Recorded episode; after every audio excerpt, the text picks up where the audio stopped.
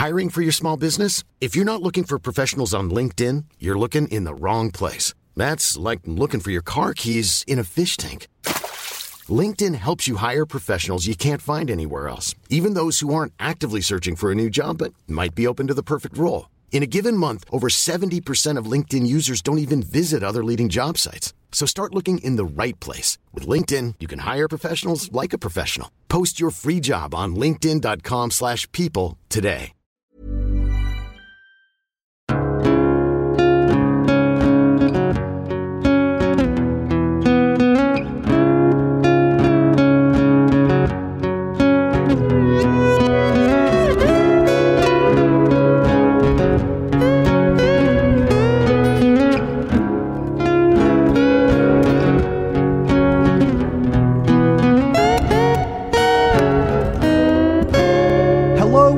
Welcome to Hunting Seasons, the podcast that dares to binge watch, deep dive, and break down a season of television each and every week. I'm Broderick Gordis, I'm Damask Cleary. and today we'll be discussing season one of Riverdale. And to do so, we are joined by a very special guest, Joachim Coughlin. Hey Joe, how you doing? I'm very well, thank you. How are you? Very good, thank you. Thank you for joining us this week. Thank I'm you doing having well. me. Thanks for asking, guys. I So was getting rude. there. So rude. Just wait your turn. Never.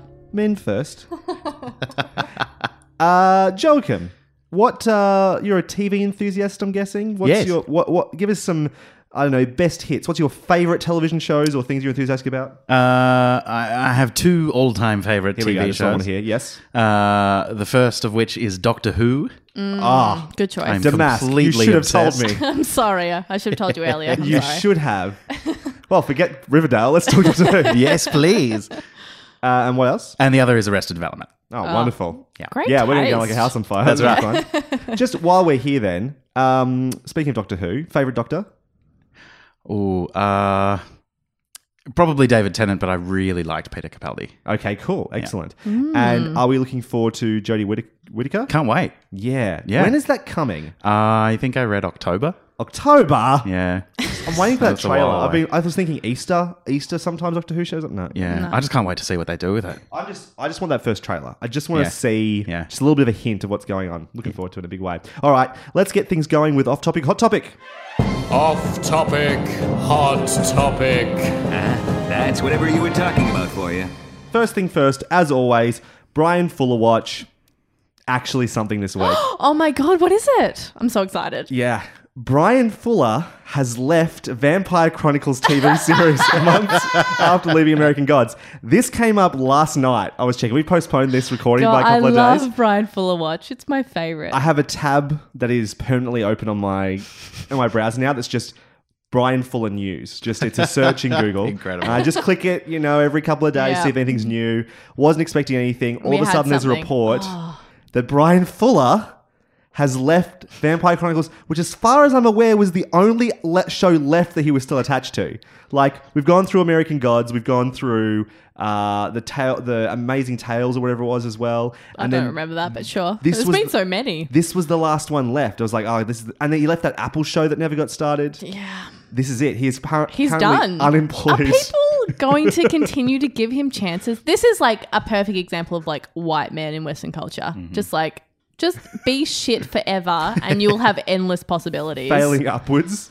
Oh, God. I just couldn't believe it when it came up. I was so excited because we do this segment every week, expecting exactly this, and he he doesn't fail to. Uh, he never disappoints. he never does. Good boy, Bryan. I mean, he disappoints all the time, but we love it. but not this it. segment. Yeah. Um, got a bunch of headlines to talk about this week as Please, well. go on, go this, on. This has been the week of renewal, renewals, cancellations, and orders from uh, especially network television, but some ca- cable stations in the uh, US. So we'll go through renew- renewals 1st Mm-hmm. First one, HBO has. Uh, given uh, the go ahead for Westworld season three, that got renewed Makes after sense, like yep. episode one of Westworld coming back. So apparently they're happy with that. Uh, the Handmaid's Tale, Ha- Handmaid's Tale has been renewed for season three. Uh, Cool. Good Girls, which was I haven't seen that yet. I haven't seen it yet either, but I'm excited to watch it. But I was worried it was going to be like not going to get an audience and wouldn't get a season two. It's getting a season two, so that makes Okay. me want to that's really watch something. season Yep. one now. And we should do that soon. the big news that also happened in the last 24 hours. This happened right Oh. before I went to bed last night. Yep. Rick and Morty has hmm. been picked up for another 70 episodes. which I thought was a joke at first. Yeah. I right? look forward to seeing it in 15 years, knowing Yeah. how quickly Dan Harmon works. Exactly. That'll be good. That'll Yeah. be good. That- a lot of I'm glad my that. grandkids will get to watch it. Like that makes me. That's the legacy I'll for so long. pass down. Well, the 70 episode thing's really interesting because the way it was announced, like I almost saw it happen live. It was I saw the tweet go up. Justin Roiland drew this picture of Rick telling Morty they're going on 70 more adventures, and I was like, oh yay, confirmation of season four. The 70 is a joke though, and then no, all these reports are like, no, seriously, 70 episodes. They're going to go. They're being basically ordered to make enough so they can go into syndication once the show's off the air. How do we feel about that? Like, what's our first reaction to not just Rick and Morty being renewed, but 70 episodes? I mean, honestly, my first reaction was, "Lol, how long is that going to take?" Yeah. Um, but I think I am excited. I am confident in the team that makes Rick and Morty to continue to make a really solid show. I don't Absolutely. think, yeah, I don't have any worries about them. Yeah, over like trying to overachieve and like underperform. I don't really have any worry about that. So I'm pretty excited about it. what do you think, Joe? Are you a Rick and Morty fan? I, I love it. Yeah, Mm-hmm. yeah. I mean, even even their filler episodes are still pretty good. Yeah, absolutely. There's a part of me that worries with 70 episodes, which I think I think most seasons are like 10 episodes long or whatever. Yeah. That 70 episode, like seven more seasons, is a little bit, I don't know, so ambitious. Mm. And if you feel you've got to reach that point that they you're just stretching the concept too thin, it does make me worry about that. The beauty of Rick and Morty is that it's there's so much potential for it to be anything that it Mm. might not matter. Yeah. But like, I mean, that we're going to go down the rabbit hole. Let's let's be honest. It's we're going there, and I'm kind of okay to do that. the thing that oh, again the thing that worries me is I, I like when there is an inbuilt ending to a show if someone says oh this show's probably four to six seasons long well good if we get four to six seasons great i've never heard someone turn around and go ah, 10 seasons and like there's enough story for that it's just do a you lot think it's just like an arbitrary number, or do you think there might be a reason for the seventy? the seven i think the reason for the 70 is to reach syndication Okay. um like uh, the magic number is like 88 or something like that theoretically Oh, these okay, days yeah. but around that 100 mark which will hit with this 101 i think Yeah. one if it, if it gets all 70 is the reason for that number specifically Mm-hmm. But i've also seen reports that that doesn't necessarily mean it'll get seven seasons or even the 70 episodes but essentially they've give, given the go ahead for a long-term run I mean, if we get like 25, 30, 40 episodes in, and then Dan Harmon goes, I don't want to do this anymore, and decides to leave, or like the main mm. creative team that we have known to trust decides we've had enough, we'll pass it along, then I will start to get very nervous. yeah But until that happens, I feel quite confident. Well, I just think of Dan Harmon's previous project being Community, Mm. being six seasons, and even that was starting to stretch it a bit too thin. I think he Yeah, always last- talked about jokingly six seasons of a movie, and I kind of want to see that movie still, but Yeah. but that that by that sixth season they were running out but of steam. he was also too. that takes Yeah. place in a community college. Like it's quite limited the That's true. stories you want to tell there. Whereas with Rick and Morty, it's literally whatever you can think of, Yeah. you can do.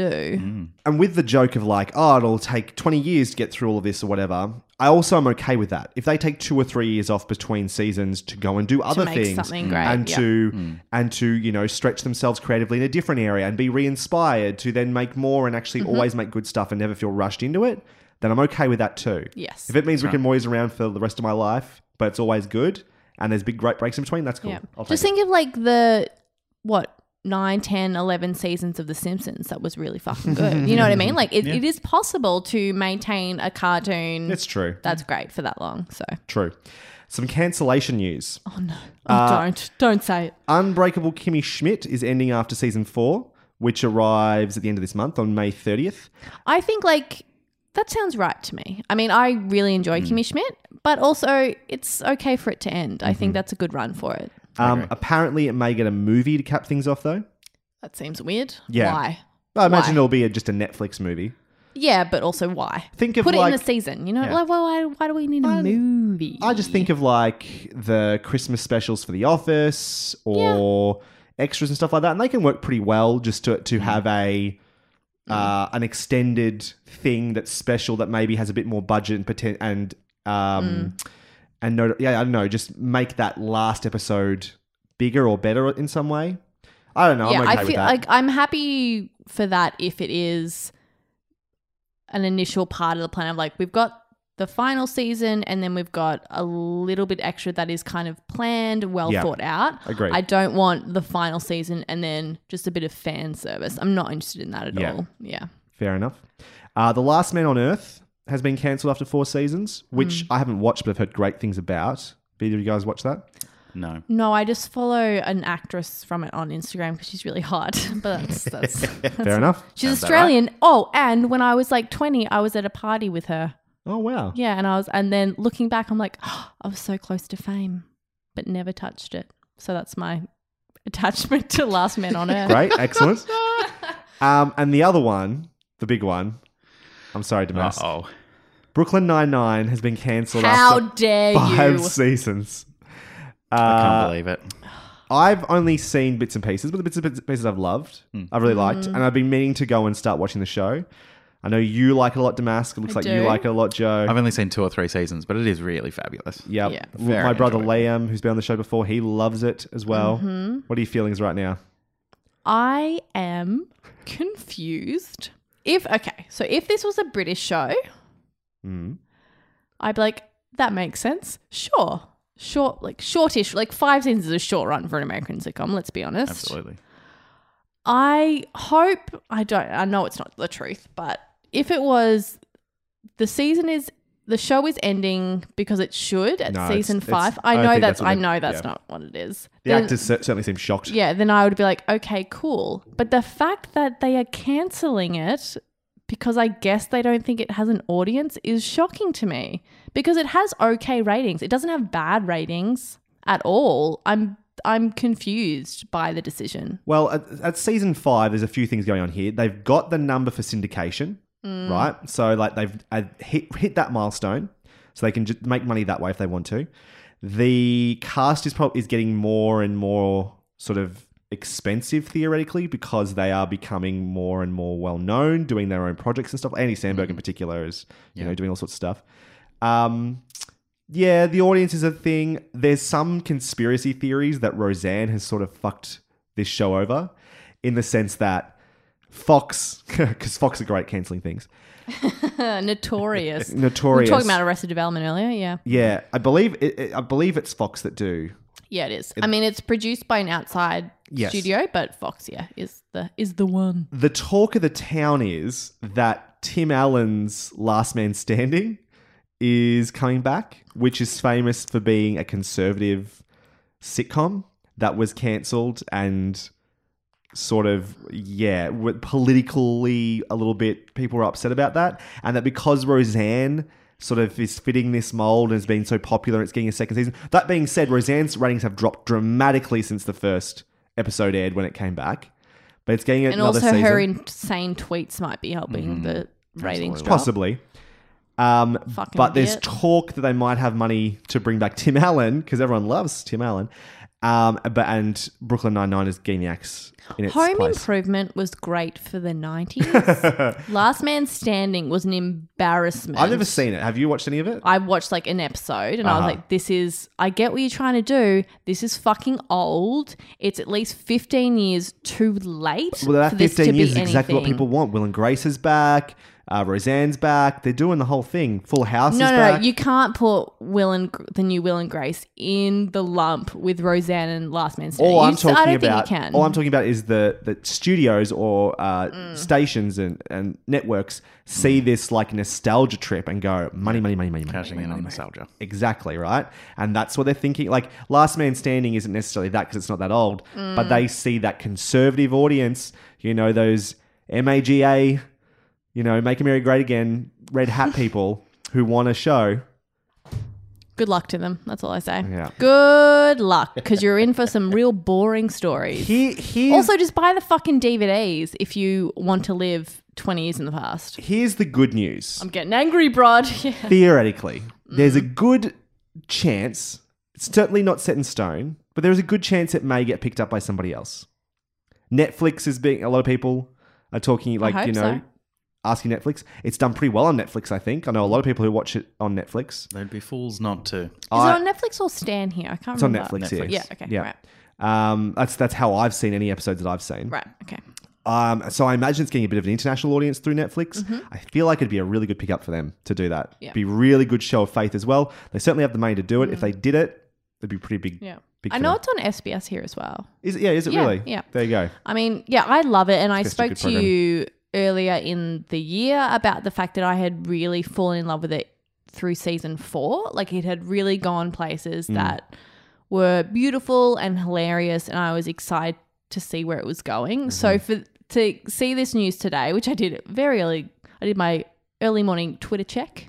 First and- thing when you wake up, right? Just and uh, I was upset. I was like, that is such a shame. I, I just thought it was a shame. Did you feel it coming? A lot of people seem to th- know it was or understood it was on the no, on the because. I, I hadn't been reading any articles about it. I just been like, because obviously I live in Australia, the bottom of the world, Mm-hmm. I was just watching it, yeah, on Netflix and just kind of enjoying it as it went along. And I didn't even think to check up on it because I, my impression was that it was, you know, it's a Michael Schur product. Mm-hmm. Um, they tend to go for quite a while. Um, they are known for their quality content. I was I would have been shocked to hear that they would have cancelled it. So to hear that this morning was shocking. Yeah.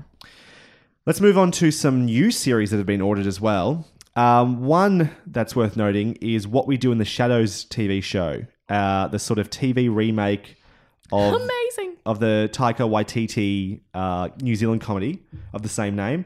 Um, this one's likely arriving in the first half of 2019. Going to be set in New York. They've cast a few people in, including Matt Berry, um, who you might know from the IT crowd and from uh, Toast of? London. IT crowd. He's Oh, the boss. Yeah. Yeah. Yeah, yeah. He's so good. Um, and uh, yeah, so and I think they're adding a female badass vampire character. Um, I'm interested to see what that looks like. It looks like that Jermaine Clement and Taika Waititi are at least going to be producing it, so they are going to be involved somewhat creatively. But we'll see exactly what that looks like. There's always a worry when something from abroad gets made in America. Absolutely. Kath Let's look at Kim? the Kath and Kim remake. Yeah, it's come up a lot recently. I'm not sure why, but Really? uh, yeah, Kim- we're talking about that last night. Anyway, um, yeah, well, so- we weren't. I don't know who you were with, but we, me, myself, and I. The, cool. me and my voices in my head. Uh, yeah, no. I, so there's a little bit of concern there, but I'm excited to see what that looks like. The other one that's worth talking about is that Josh Thomas has been ordered to make a pilot of a show called Everything's Gonna Be Okay, a half-hour comedy for Freeform Network, which I've never heard of before, but it's Disney owned. I'll just give a little uh, synopsis here. The comedy revolves around Nicholas, played by Josh Thomas, a typical 25-year-old still living at home with his single dad and two teenage half-sisters, who is not who is not particularly helpful in raising his siblings, one of which has autism. However, when their dad becomes terminally ill, the girls have to cope with not only a devastating loss, but also the realization that Nicholas is the one who will have to hold it all together.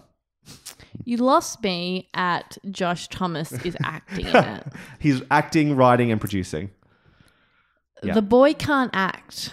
True. He can he there is no nuance in his performance and I'm assuming if we're dealing with things as interesting and captivating as growing up with a sibling that has autism, Mhm.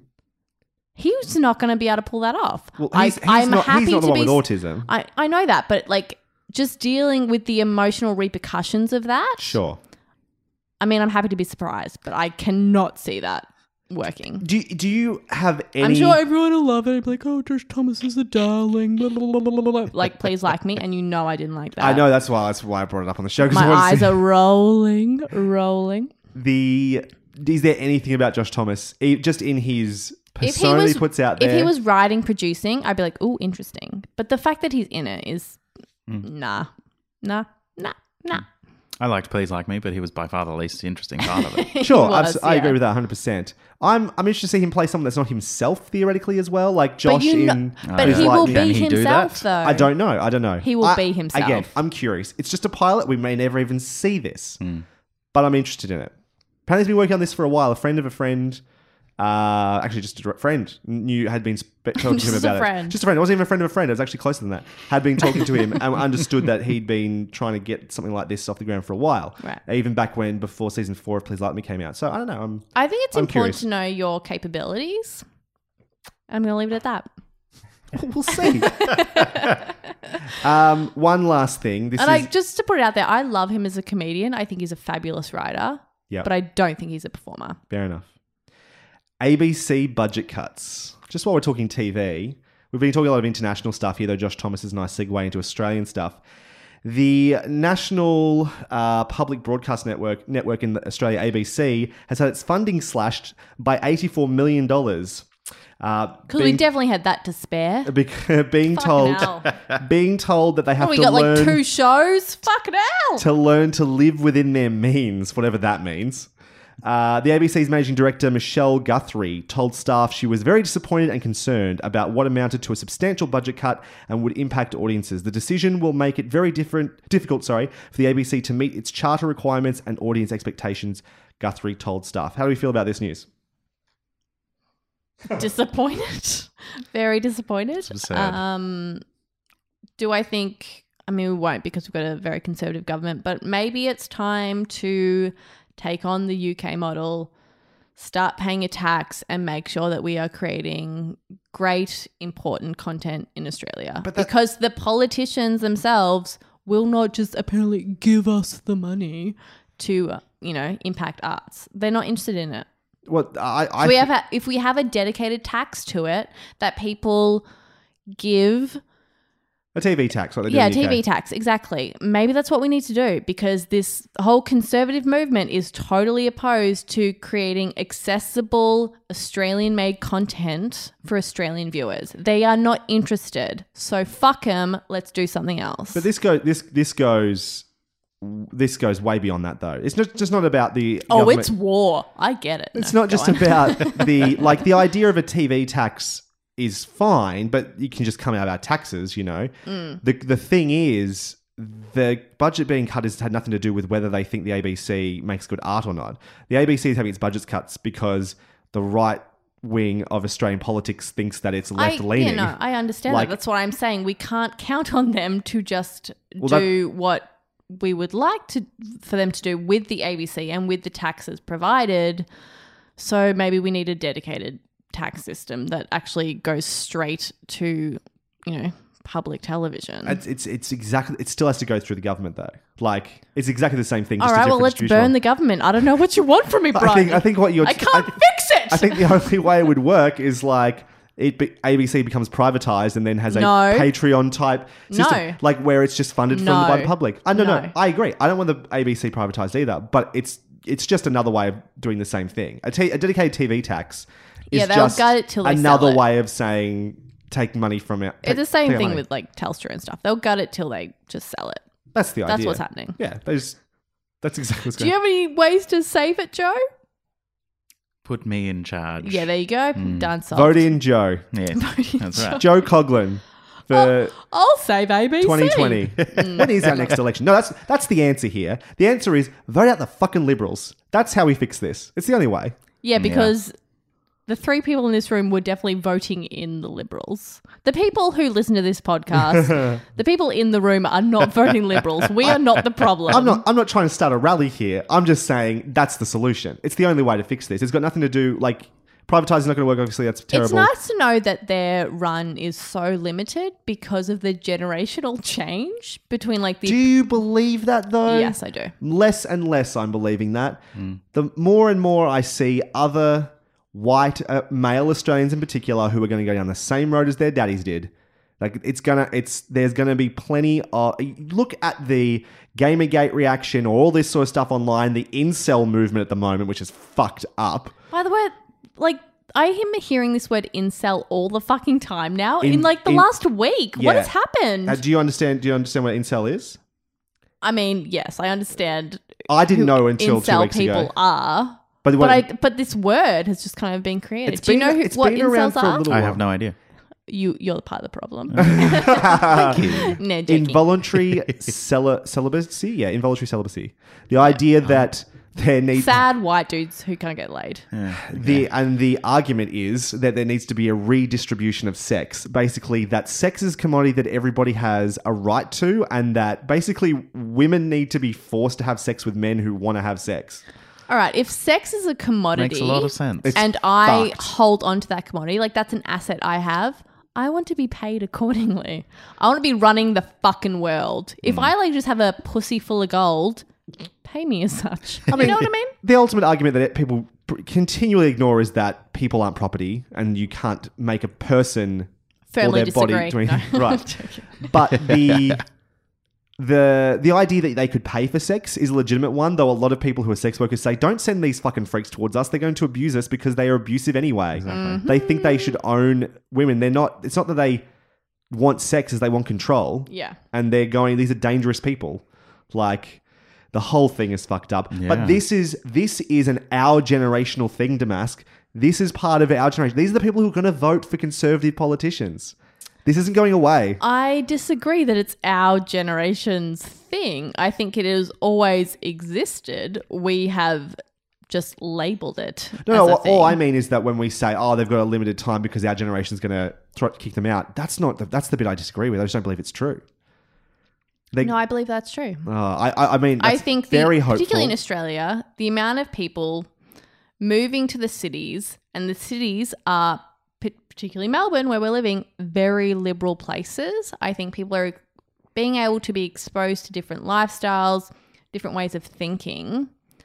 Um, no, I'm I'm hopeful. I, I, I, I, am not as.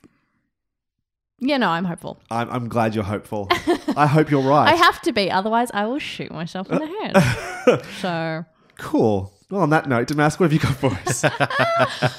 So I don't have a lot of off-topic hot topics, but I am very excited, though a bit trepidatious, about the fact that Adam Pally, who is who was a star of the sitcom Happy Endings, which is one of my favorite shows of all time, is reuniting with the Happy Endings producers to make a show for YouTube Red. oh, Now, have you seen Happy Endings? I've seen bits and pieces of it. Yeah, I love this show. Yeah. Penny Hartz is my soulmate, I think. I love her so much. Played by the beautiful Casey Wilson, who has an incredible Real Housewife podcast that I listen to every week. Um, so they're making a YouTube Red series, and it is said, I'm just reading this from the AV Club. Um, quoted as the entitled series revolves around the entourage that surrounds a rap star. Ooh. I love Adam Pally. He's also been on the Real Housewives uh, podcast because he loves Real Housewives. He's a man after my own heart. I appreciate that. But I am very excited about this because my heart broke when Happy Endings ended. I couldn't believe it's much like Brooklyn Nine Nine, Yeah. except they only I think got three seasons. But that was a show that got better every single episode. Much like I think never really had an audience, did it? no, never did. Never, it was it was very sad, and I, you know, it wasn't even released in Australia. I watched it magically, um, but I love it. So I'm excited. One for this show to be happening, and two perhaps for opportunities in the future for maybe past, you know, past cast members um, from Happy Endings to maybe make an appearance. So that kind of made me happy. Speaking of YouTube, have you speaking of YouTube Red, Red, have you guys heard about Cobra Kai? The No. Okay, Cobra Kai is a YouTube Red series that's a sequel to the Karate Kid that legitimately has the what does that mean? it means that the main characters, specifically the uh, whoever the Cobra Kai kid was that Danny beats in the, at the end of Karate Kid One, Yeah. and the actor who played Danny, I don't know the names off the top of my head. he becomes an incel. I get it. they are maybe they are grown up men, and it's got something to do. I've not. I've seen maybe bits of a trailer. It's like a continuation of that storyline. I don't want to see grown up men being upset about the fact that they lost a karate tourna- tournament when they were 14. The bit Like, I'm not I, I very think that makes interested the in that. perfect viewing. The bit that's crazy, it was released the Mm. first season recently, and people are like, actually, it's pretty good and way better than it deserves to be. Really? And it's getting a second season, Oh, okay. which is like, because it sounds like the worst idea in history. that sounds really good. Okay, let's let's. uh let's I'm watch interested in exploring it, yeah. uh, have you got anything else for us to ask? I do in reality check. We need to come up with a stinger for that. Uh, we, of course Re- we re- do. Reality check. Re- reality Rea- check. re- re- rea- Yeah, that's it. We've got it. That's it. I have a letter to write to Bravo. Do not insult me with a three part Beverly Hills reunion. I was there. I watched the whole season. You had nothing. Just like you've had nothing for a couple of years now. You need to recast a lot of these ladies. Many of them have way too much to lose to ever actually put themselves out there to create a valuable storyline. It's boring. Stop wasting my time. Also, just like everyone else in the world, I don't know what the F was up with Erika Jayne. Look, she mentioned she had a migraine early on. I hope that's what it is. Otherwise, she has gone full on monster mode, which is disappointing. Anyway, so while watching Real Housewives of New York, um, I had to physically turn myself away from the screen because of its cringiness. And no, I'm not just talking about how pathetic Tinsley is in a relationship. I'm talking about my beloved Dorinda, mm, RIP, um, being at a table of humanitarians, wasted off her titties. She was so fucking drunk, as Dorinda usually is, but this was particularly bad because, sh like I said, table of humanitarians, and she starts coming for them. She starts aggressively berating a man who has done nothing but help children of Haiti graduate college. She's rolling her eyes. She's discounting their achievements. It is awful. And it gave me anxiety, and I wished I was dead the whole time. But, you know, great television, good stuff. Also, I have to say, I'm a little behind on RuPaul's Drag Race, so I can't really talk to that this week. Um, and the reasons I'm behind will um, become apparent in my spoiler free review of Riverdale. So listen up for that. Joe, um, I'm going to tell you, reality check is my favorite segment. It is done so well with such passion, and I understand none of it. It's fantastic. I love it. I very much enjoyed it. Thank you, thank you. I wish you were up to date on RuPaul. though. Joe here, Oh. yeah, watches RuPaul, but he doesn't watch any of the Housewives. So Right. if I had done a little RuPaul segment, he would have understood. I But mean, the sadly not closest this I've week. ever come to caring about any of this is through this segment because it's she makes it sound so amazing. All right, It is amazing. Uh, uh, sorry, it is amazing. Thank you. obviously, Thank It's probably you. good you weren't talking about RuPaul because it would have started an argument. yeah, exactly. Yeah, I'm sure. I'm sure. all right. Let's move on to our review of Riverdale. Let me clue you in. Season in review. Riverdale is a CW and Netflix original teen drama slash murder mystery and a dark reimagining of the Archie comic books first published in the 1940s. The series takes place in the titular small town of Riverdale and follows a group of high school sophomores as they navigate the turbulent waters of teenage love and cold blooded killings. The series was developed by Roberto Aguirre Sacasa, an American playwright, screenwriter, and comic book writer best known for his work at Marvel Comics and on the TV series Glee.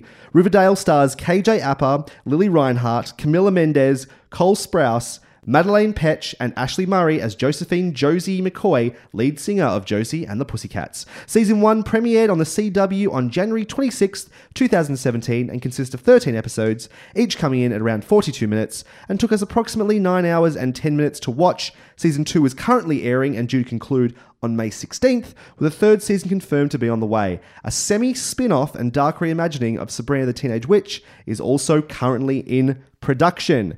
Let's start just by talking about our relationship to Archie, the idea of the Archie comics and so Yes. forth. Damask, what was your previous knowledge of Archie? I did own like a little like almanac thing of Archie comics Oh, when I was a, a little babe, a wee babe. Maybe I think I got it when I was twelve, I think, and I read it, and it was the, my f- actually my first experience of comics. Hmm. Um, it was boring.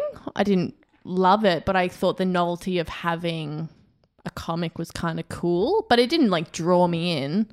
Um, so yeah, that's that's all I knew of Archie. But it was just it was kind of like teen drama, but like fifties teen drama. Yeah. So it wasn't particularly engaging for me as a kid growing up in like the early noughties. Yeah. What about you, Joe? I, I knew of it. I had no interest in it whatsoever. Gotcha. Yeah. Um, Shocking to hear. I've, I'm familiar with the comics just as characters from pop culture, most notably um, the famous love triangle between Archie, Betty, and Veronica. Mm-hmm. Mm-hmm. Everyone sort of knows about that. Mm-hmm. I knew even before Riverdale came about, they were sort of playing with Archie. Like hit the the comics hadn't changed a lot over the 50, 60, 70, 80 years that have been around. And they've been doing things like doing dark versions that involve the Predator and like I crossovers that, Yeah, I've yeah. with the yeah. Punisher and stuff like that. Like Yeah. those things I was aware of that were happening. Um, so it's sort of been playing with the formula there. Um, and the, the thing that comes to mind straight away when I think of Archie before seeing Riverdale was that one short scene in an episode of The Simpsons where Homer gets thrown out of a car onto the lawn outside their house, and it's the Archie gang, and one of them says, "Stay out of Riverdale," and then they drive off. oh, I don't even remember that. that it's stuck in my head. And there's a bit later in the episode where uh, Homer's reading an Archie comic, going, "Stupid Riverdale punks don't think I'm good enough." Sort of thing. Uh, that for me was like that was my number one Archie that was reference. it. Okay. So, with that in mind, that we have you, Damas, probably have the greatest knowledge of Archie stuff. Mm. Give us your spoiler-free review of Riverdale season one. All right, so I have something to confess. Not to you, Brod, or you, Joe, because I've told you guys this already, but I am a teen drama fan. I love, I know, shocking. I love Dawson's Creek. I can't even begin to estimate the amount of times that I have actually watched that all the way through. The same goes for One Tree Hill. Um, the character of Brooke Davis is one of my favorite characters of all time. I obsessively watched Pretty Little Liars for years, waiting for the day to find out who is A. Um, I, I love this stuff. But I did drop off Pretty Little Liars in the last couple of years. So it's been a few years since I've watched a teen show. And it was, you know, I made the conclusion that, you know, my adult brain had finally formed. And I had, I had grown up. yeah, I'm like, I'm a real grown up now and I no longer need that. And then I decided to watch Riverdale for this podcast. But before I started to watch it, I knew two things about it. One, I originally thought this show was a joke because I saw the promo shot of a sexy and dark adaptation of Archie. And I legitimately thought to myself, I'm like, ha, good joke, internet person. Like thinking like, you know, everything's about a sexy reboot. They've like It's an just SNL done, sketch or something. They've done like a fan art of Yep. a sexy dark Archie. And then I was like, good joke, internet person. Then I realized, oh, it's not a joke. And the person I need to thank is the CW because they are taking this seriously, apparently. And the second thing was, I have already loved a reboot from this universe, which was the 2001 movie Josie and the Pussycats. Oh, right. Starring, it has Rachael Leigh Cook, Tara Reid, Rosario Dawson, Parker Posey, Alan Cumming. Oh, really? Wow. I It's see that movie now. amazing. I wa- like I worship this film as a teen, and I actually still do as an adult. It is hilarious and camp, and it's it's beautiful because it critiques pop culture while also completely infused with like product placement. It's like Spice World, but with even more self awareness. It's fucking great. I You are you are selling me at Spice World. That's a great film. like I really like the Spice I think World you'd really like Josie and the Pussycats. It's fucking great. Like it's genuinely funny. Um so so yeah, so I thought this show was a joke. I already love Josie and the Pussycats. I didn't think anything could do any better. So as far as I was concerned, this show of Riverdale, it just didn't have anything to offer me. Um and then I woke up from some sort of blackout uh, to discover that I had watched 31 episodes of Riverdale over four days. and now I have no chance, like no choice but to stand before you all with no dignity and say, I have a problem. I am addicted to this show. it fills me with the same joy I get when I rewatch Dawson's Creek or One Tree Hill. Shows like this get me in that really sweet, sweet spot between rolling my eyes at the absurdity of what's happening on screen while also swooning when two characters I like, you know, have a little bit of a smooch. It's it's got that perfect thing of, you know, when you're a teenager and you're beginning to distance yourself from those familial bonds, which is scary, but you're also like learning what creating your own family feels like. I ju- And, you know, the Look, I watched it, I, and then I went on Tumblr, which I haven't done in like five years, and I was looking up like OTPs that I liked, and you know, I was hard on the ships of certain characters. I don't know what happened, but I just want you all to know that I cannot and I will not be objective when reviewing this show. I'm sorry, Brod, Joe, and all the listeners at home. This is who I am now. It's not. Damask you knew before is gone. no, this is who you always were, Damas. That's true. This is just the true I just self. suppressed it for a couple of years and it's just coming out of me and I don't know what to do. But that's my review. I'm so sorry. I'm so sorry. Joe, could you please give your review of season one? Uh, well, Yes. Yes. it it's so trashy. yes. I've never I've never been a fan of of, of teen dramas. Mm. Yep. It's never been my my genre. Uh huh. Uh, I don't get it. I don't. sure. I don't get it. I don't get it. it it's never appealed to me whatsoever. I've n- never understood the appeal, but I found myself really enjoying it and hating myself for that. So a similar reaction from both you and me. Yep. Mhm. Um, I, I, I don't think I'm quite as obsessed as you are, Damas. fair call. Fair call. Uh, I think I'm a long way from that. A healthy way away from that. That's good. but um, I, I, yeah, I, I- it's it's very enjoyable for for what it is. I can stand back and look at it and go, "This is the most fucking ridiculous thing I've ever seen." Oh, let, let it be known.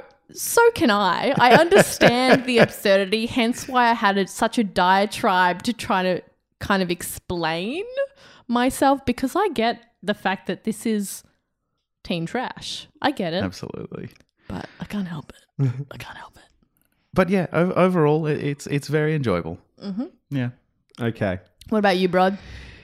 Uh, it's fine, is my thoughts. It's not my cup of tea. This isn't the sort of show that I typically like. I'm not a real teen drama watcher. The only things I've ever really watched are Buffy, I guess, is a teen drama in a sense, but never, I don't like, it doesn't work on this sort of level, I don't think, of trashiness. Mm. Trash is the right word. And I've obviously watched the first two to three seasons of Dawson's Creek, mm-hmm. mainly because Damask wanted me I to. made you. Yeah. For the most When we were in high school together. went to high school together and we really felt a connection to that to that story and those This is emotions. our life. This is our life. Basically. I managed to avoid the OC when it was popular. I remember being part of the group that was like rolling their eyes because everyone else was watching that. Mm-hmm. And I, Da- a friend of ours, Dave Kendrick, and myself watched an episode. We both watched one episode for some reason, twitched it on, and saw someone like having a weird. Um, it was like the Wizard of Oz style, like coma dream or something. We're like, this is fucked, and walked away from it. Never went back to I it think that again. was, wait, you're talking about the OC? I think so. Yeah, I think it was that was Seth. I don't Can't know. remember. I can't remember. I don't know. I've only watched it the once when it was on TV. I am Right. so intrigued. I kind of hope I'm wrong about that because if I'm right, then that's sad. Anyway, move the, on. the thing I will say about the show is it knows what it is and it succeeds at doing that. So Yes. it's hard for me to ding it as being like we've had shows in the past that we've not liked, and we've reviewed poorly. For example, Dead Like Me, which is a show that was a bad version of itself. There was a better Mm-hmm. version of that show in there because it was trying to be something and failing, Mm-hmm. right? Which is really frustrating when that happens. Try to think of other show, other oh like uh, a lot of the Marvel shows and stuff like that. You look at it and you go, there is a better version of you out there. when you see the failing. potential and it misses the mark, like Yeah. it doesn't quite understand why, like the the genre that it's in, why people enjoy that genre. Yes. that's when it misses the mark. But if but I think this show understands its own genre. Yep. It goes there to the nth degree, Yep. Yeah. and therefore, if you like that genre, you can really enjoy it. And so that's why I can't give this uh, a scathing review, even though it's not the sort of show that I like. jam, I mean, yeah. I'll, I'll admit this as well. I begrudgingly did find myself sometimes caring, which really Oh. frustrated me. That fills me with such satisfaction. And not very often, but it was there. A yeah. couple of characters for dumb, dumb reasons that we'll Mm-hmm, talk about that I I'm all about those dumb reasons, Uh, baby. We'll get there. Uh, but yeah, but but at the same time, for the bits that you know, I was just working my way through and rolling my eyes at. I understood that's it knew exactly what it was. It was doing its thing, and well done to it. It did a very good job of doing its thing. So I'm going to give it that. It's certainly made well enough. There's some decent imagery in there. Does some very interesting gothic horror stuff in there as well. Um, and so there's a surface level of enjoyment to it there. Um, but yeah, the super duper everyone has a dark secret is being devious slash is a moron and only holds my interest for so long. This isn't drama with a capital D. It's drama, impact font, all caps, bold, italicized, and underlined. Like That's what I love. that's Yeah. that's what this show is. Absolutely. Um, I also found it interesting as well. A part of the other reason I think I was distant from it is I live in a post freaks and geeks world. So as soon as there, everyone's a cheerleader and plays in the football team, except for for uh, Jughead, it's like. I can you show me behind the bleachers? I want to know what's happening to, with those kids more than I care about the ones who are super popular and play in all the school bands and blah blah blah and like uh, the best at everything and super and everyone's so fucking like beautiful. Everyone is beautiful in this show. Just wait for Ah, season two. God bless. Yeah, it just gets better. The the writing um, is super ham fisted, which is one of the things that really, Mm-hmm. really frustrated me. Um, Part of the genre, though, baby. but it is part of, and it's like at the Mm. same time, it's an argument to me that it's made that's part of the style. And I have to admit, and this is the bit I don't want to do, that I have a soft, because I'm soft, stupid, straight white male. I definitely, definitely have a fondness for Betty Cooper. I think you have a hard spot for Betty Cooper. I That think might be it better too. stated. Probably not helped that there is a slight resemblance to an ex girlfriend, and it's hard to look past that and just sort of go, Yeah. but freaked out by that, and sort of, but you have to draw an attachment to that as well. It's nice that you don't have an aversion to her because she looks like That's an ex. true. Yeah, that's, it's that's true. healthy. No, it is healthy, and that's all I'll say about that. That's the uh, that's that's as deep as my review gets. I think. I love it. Yeah. Um, is there anything else we want to talk about before we get into spoilers? No, let's get to let's do our ratings and then get to spoilers. All right. So, out of five, how would you rate this Damask? Look, I guess I'm gonna have to give it a three, but in my What? heart, it's a four point five. it's a four point five for me, Yeah. What? but in but I know it should be a three. what? No, no, no, no, no, no, no, no, no, no. You said earlier that yeah, this can't be objective. Reviews aren't objective. All right, it's a four point five. seriously. Why not give it that? I thought you were my- embracing your. Okay, all right. My adult brain says three, Your adult brain. but my heart says four point five. Do you So want to there split the go. difference? Do you want to? Oh, you, No, I no, I want those two oh, scores you want out those two there. scores? Okay, fine. That's what it You is. can have it. So your brain. So if you- you're willing to have a bit of fun, 4.5. If you take TV very fucking seriously and you're not willing to have a bit of fun, then it's going to be like a 3 or a 2.5 you're for you. stick in the mud like Brod. Exactly. there you go. What about you, Joe? How many stars? I would give it three point five. Whoa. Yeah, love it. Love it. Just uh, it got an extra point five just just because I did find myself enjoying it. Okay, fair enough. Uh, I'm going to give it 3 Mm-hmm. Three is decent. It is middle of the road. It is, yep, well done, you. Mm. Pat on the back. Go, you do your thing. I'll, Mm-hmm. You be you. I'll see you never, but You be you, you, show. you keep Yeah. doing your thing. You're fine for that. Uh, should our listeners go watch the show, or could they keep listening to the podcast? Spoilers be damned. I think if this is the kind of show, like something campy, overly dramatic, that you will really enjoy the twists and turns, literally every scene of every episode, like it's over the top, then watch it first. Enjoy those like little spoilery moments yourself, really dive in. But if you don't care about that, then just listen on. Yeah. What about you, Joe? Should I? Uh, if, if you care about the murder mystery, then you should go watch it first. But you know, I'm, I'm But exa- if you don't, don't worry I'm, about I'm exactly the same. a lot of it is Yeah. pretty cliche. Yeah, if you think so this is your show, How dare you? definitely go watch it. Otherwise, please listen on. I don't think this is a show that even if you did listen on, that you couldn't go back and enjoy later if you really were like, oh my god, this sounds amazing. Hmm. Yeah, that's You'll be true. fine. Yeah. When you're ready to pop the question, the last thing you want to do is second guess the ring. At Bluenile.com, you can design a one of a kind ring with the ease and convenience of shopping online. Choose your diamond and setting. When you find the one, you'll get it delivered right to your door. Go to Bluenile.com and use promo code LISTEN to get $50 off your purchase of $500 or more. That's code LISTEN at Bluenile.com for $50 off your purchase. Bluenile.com code LISTEN. Burrow is a furniture company known for timeless design and thoughtful construction and free shipping, and that extends to their outdoor collection. Their outdoor furniture is built to withstand the elements, featuring rust-proof stainless steel hardware, weather-ready teak, and quick-dry foam cushions. For Memorial Day, get 15% off your Burrow purchase at burrow.com slash ACAST and up to 25% off outdoor. That's up to 25% off outdoor furniture at burrow.com slash ACAST. All right, let's get into spoilers.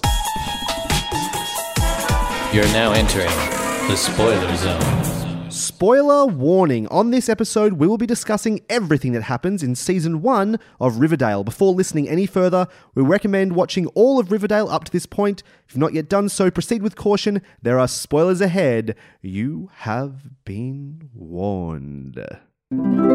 Kids, I'm going to tell you an incredible story.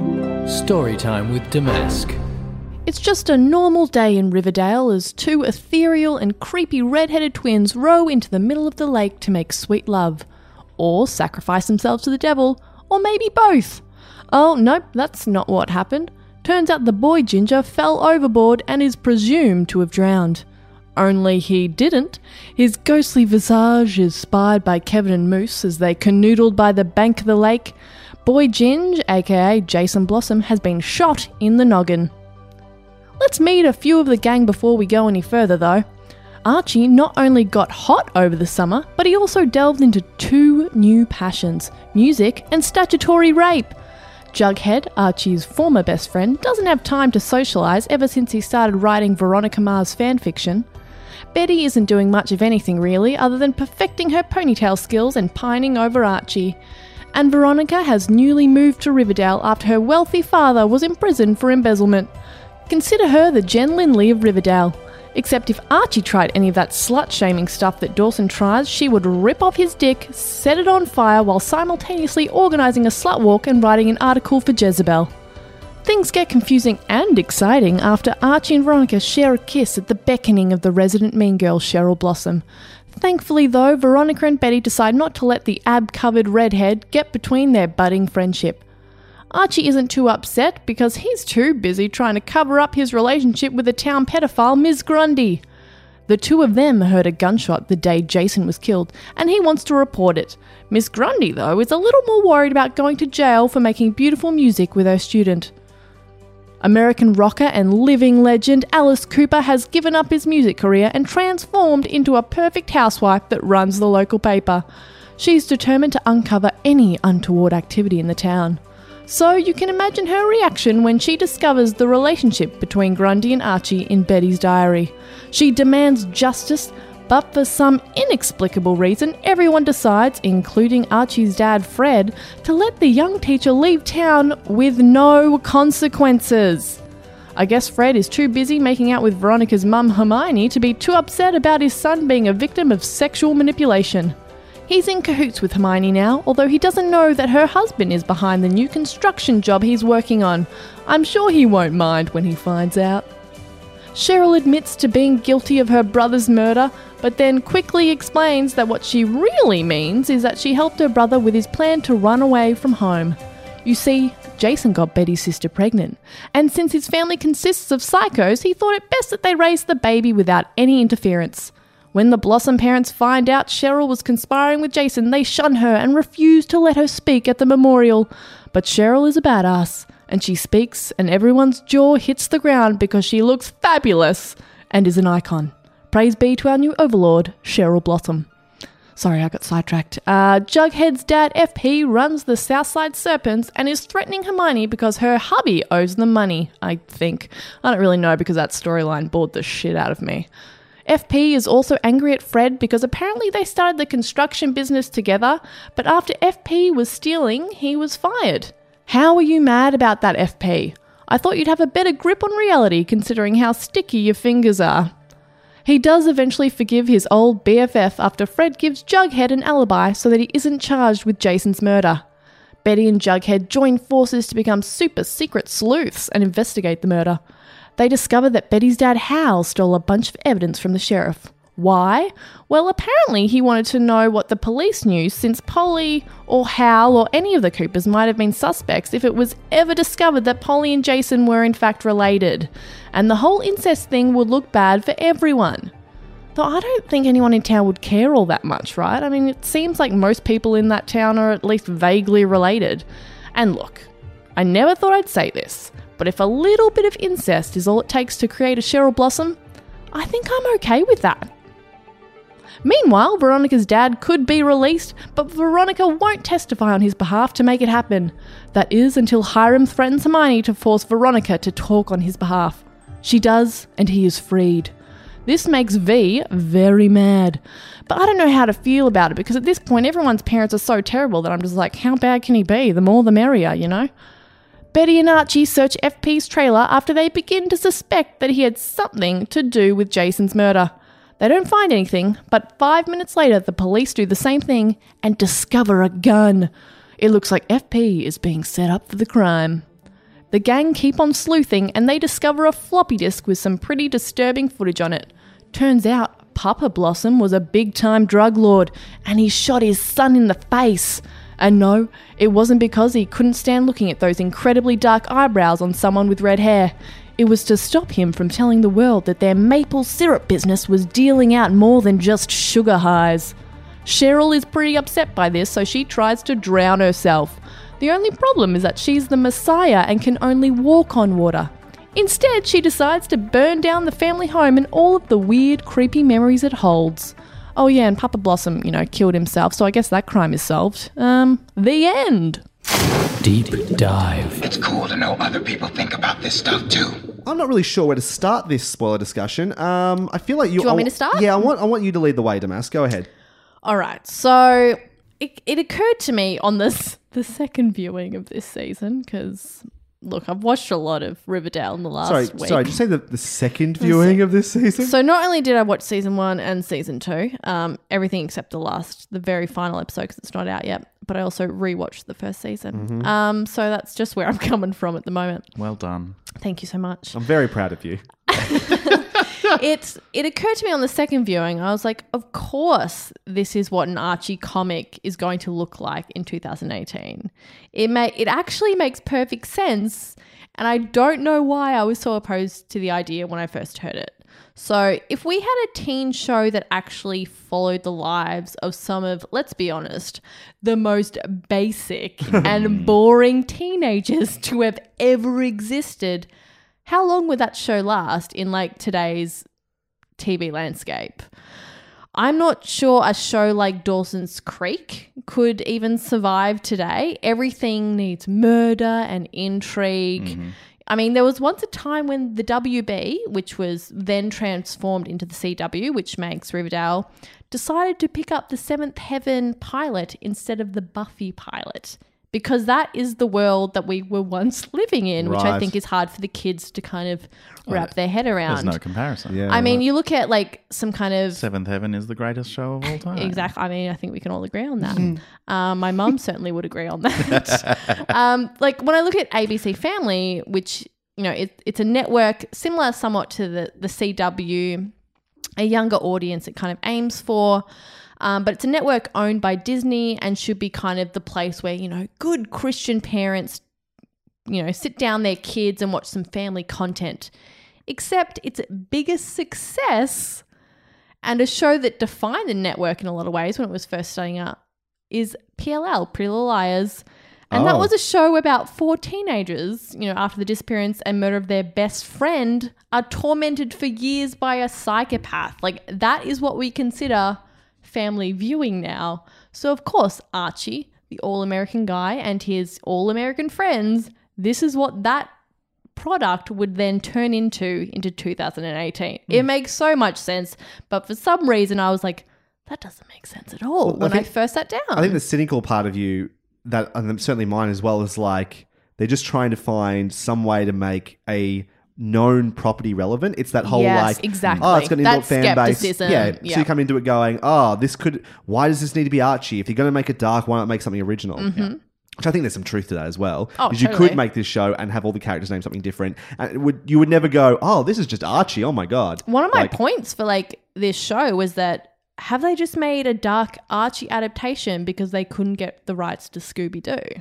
Because it's just a bunch of teenagers trying to solve a crime. I mean, they even could deliberately allude to Scooby Doo. Twice They call it Scooby Gang or Scooby whatever. Gang, which is also a, A Buffy thing, which made me angry, But, but also, yeah. I think at the end they talk about how uh, bu- they would have got away with it too if it wasn't for a bunch of Those pesky those kids. pesky kids. Like they legitimately go there with that as well. Mm. You're probably right.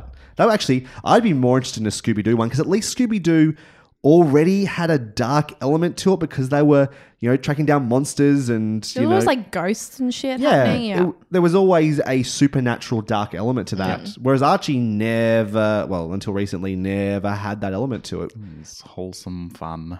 But I guess that's part of the appeal too. It's like take something that's wholesome and fun and and twist it. See, that's the thing about the Sabrina one. The Sabrina one interests me a little bit more because Hmm. the idea of like the peppy teenage witch, the one from the sitcom mainly that we know, I rather hated than the that show growing up, but yeah. Well, I, I quite enjoyed it when I It was was growing up. Yeah, I loved it.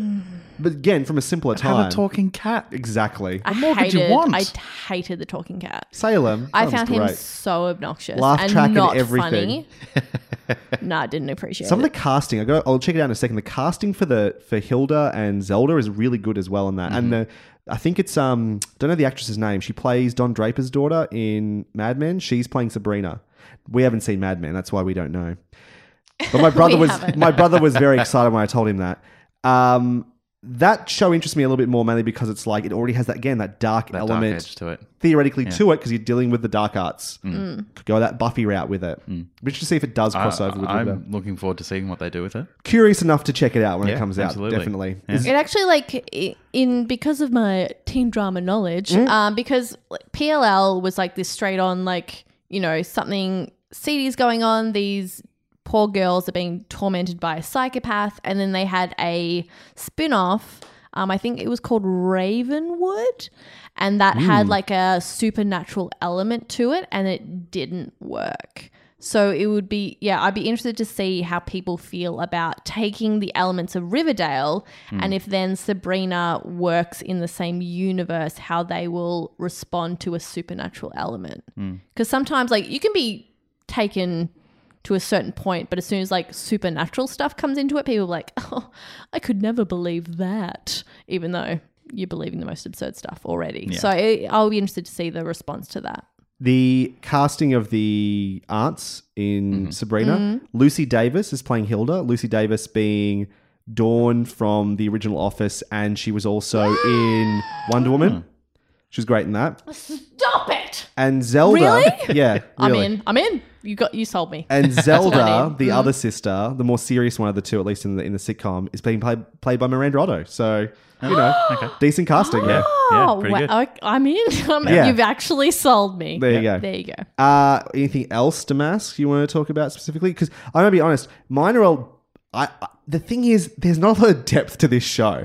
There's not. a How dare whole lot- you? well, What are you prove me talking wrong. I need you to prove me wrong because I've got some general things to like go. Oh, I like this, and isn't this? All right, you give But- me general thingies, and Okay. I'll riff. I'll riff off it. Okay, I did appreciate that they early on they were establishing what the show was. They didn't muck around with it. Mm-hmm. They were like, "Oh yeah, this is going to be like that." The opening bit about the twins going out onto the water and like the the murder and the intrigue and Oh, the the over dramatization, the blossoms. blossoms. Um, I think you've got something to say about the blossoms, in particular, at least one of them in a moment.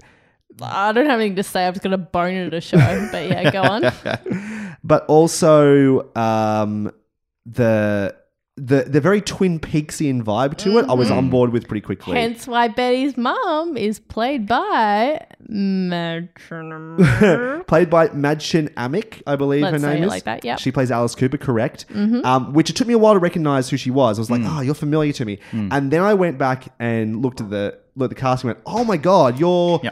Whatever her name is from Twin Peaks. I don't know it that There's well. a reason she's there. Yeah. Right, makes a lot of sense, right? Then I started looking at the entire adult cast, and it's very interesting. I had Mm-hmm. no idea because A, I never watched the show, but that's fucking Luke Perry Yeah, uh, d- almost. I'm sorry. as Fred Andrews. Wait, rewind. When watching the show, you didn't immediately go, "Oh my god, there's Luke Perry." No, because I haven't seen Luke Perry since he was completely shaved face, very young 90210 days. Like, I haven't thought about him in 20 years at least. Right. And so I didn't recognize him at all. But then as soon as I saw, I was like, holy fucking shit. That's incredibly interesting casting.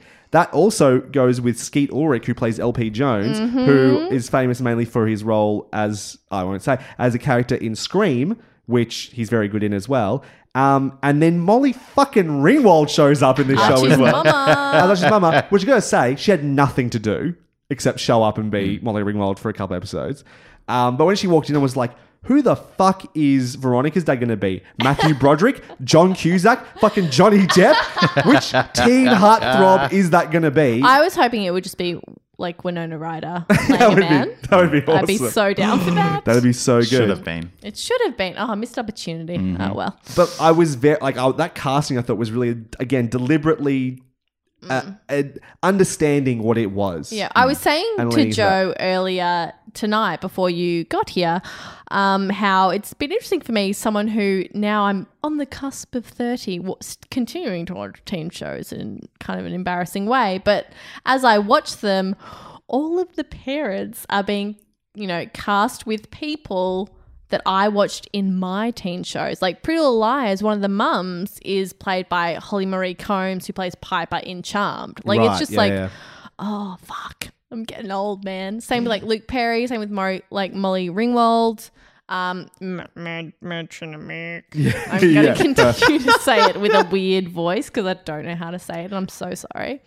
Um, yeah, it- it's certainly an interesting casting choice, but I think it's perfect.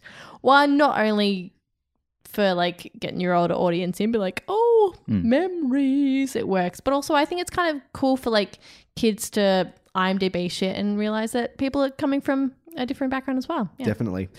It just occurred to me something we should just talk about is it's hard to again it's hard to talk about the plot, but let's we'll, we'll approach this in a couple of ways. Uh, Why is it hard to talk about the plot? I, I just don't Because it's incredibly is- confusing and is- I don't even remember it and I've watched it one? twice. Sure. there, there's the murder mystery, obviously, which Uh-huh. is the, the the the beating heart of the well, not the beating heart. The the through line of the show is it's centered around Jason Blossom mysteriously has disappeared and Mm-hmm. been killed. Who done it? Let's just talk. Let's not talk about the relationship side of things for a second. Let's talk about Okay. that storyline and that mystery. How do we feel about that specifically? How do we feel about its conclusion as to it being Mr. Blossom? I can't remember his name, being the murderer at the end of the day, and why he killed him as well. okay. How do you feel about that, Joe? I I thought it was a fascinating study of the uh, the maple syrup industry.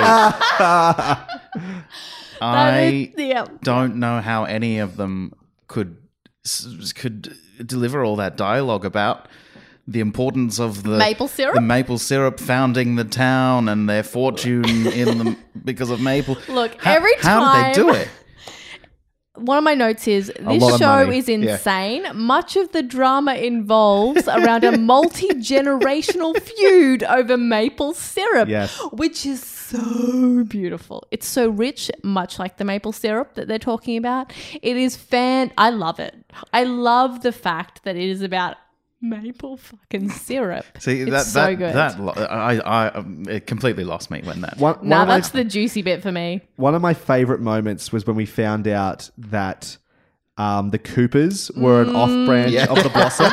I'm just like, oh my god, they're related. And then someone says somewhere along the way, it's like they're like fucking third cousins. It's Yeah. like, Yeah. does it even It matter? doesn't even Really? matter. Does it really Yeah. matter in this town? I just like- loved when the Coopers go to Thornhill to recover Polly. Thornhill. What a great name. Thornhill, too. fantastic. Mm. Um, blossoms, roses, thorns, love it. Very good. Cheryl Um, sounds like cherry. You know, interesting that as well. Yeah. Mm, Cherry bombshell. Um, sorry, you got me distracted. Stop! Don't don't mention Cheryl Blossom when in the middle of a thought because I will just go blank. So when the Coopers go to Thornhill and they are talking about the fact that their children have created this child through incest, and the Blossoms are all like, "It's cool. That'll be the most blossomy child in the Very, world." very Lannister, isn't it? And then I mm. can't remember if it's Hal or Alice, but they're just like, what is wrong with you people? Which I laughed for about three hours about because it's like, legitimately, what is wrong with you people? it is so dramatic and so beautiful. I gotta say, incest is really in in TV, really TV is, these days. yeah. Like it's a, it's often a sticking Mm. I mean, I mentioned in my story time, look, if, you know, a little bit of incest results in a Cheryl Blossom, I think I'm okay with it. I, re- I think I'm comfortable with it. It's fine. I get it. I get it. Makes sense. Do we? Do, I don't know. I, I'm. I was personally disappointed that there wasn't more twisty, turny ending than Jason's dad killed him because Mm-hmm. he didn't want to be a part of the family business. I was like, that's a pretty lame ending. I was really sold on it actually being Alice Cooper who did it. I thought she had a fair amount of motive, and I thought Mm-hmm. she had the opportunity as well. So when it wasn't her, and she showed that she had that like dark side to her when she threw the brick through the window. I was Yeah. really banking on it being her, and when it wasn't, I was a little bit. Oh, that's lame. Because Betty has the darkness in her too. That's where it should. Oh, anyway. I think there is a lot more to explore in Alice Cooper. Yeah. Um, so I think getting rid of that. Are you trying to make me watch season two, Yeah, Damas? I am. Oh, so I think, and you'll hate it just as much as you hate this season, but that's not the point. Um, I think there's much more to explore there, and I think with a show like this, much like Pretty Little Liars, is that you bank on making characters like Alice Cooper interesting and dynamic and giving enough to the audience to make them either suspect or be suspicious of or whatever Yeah. it might be.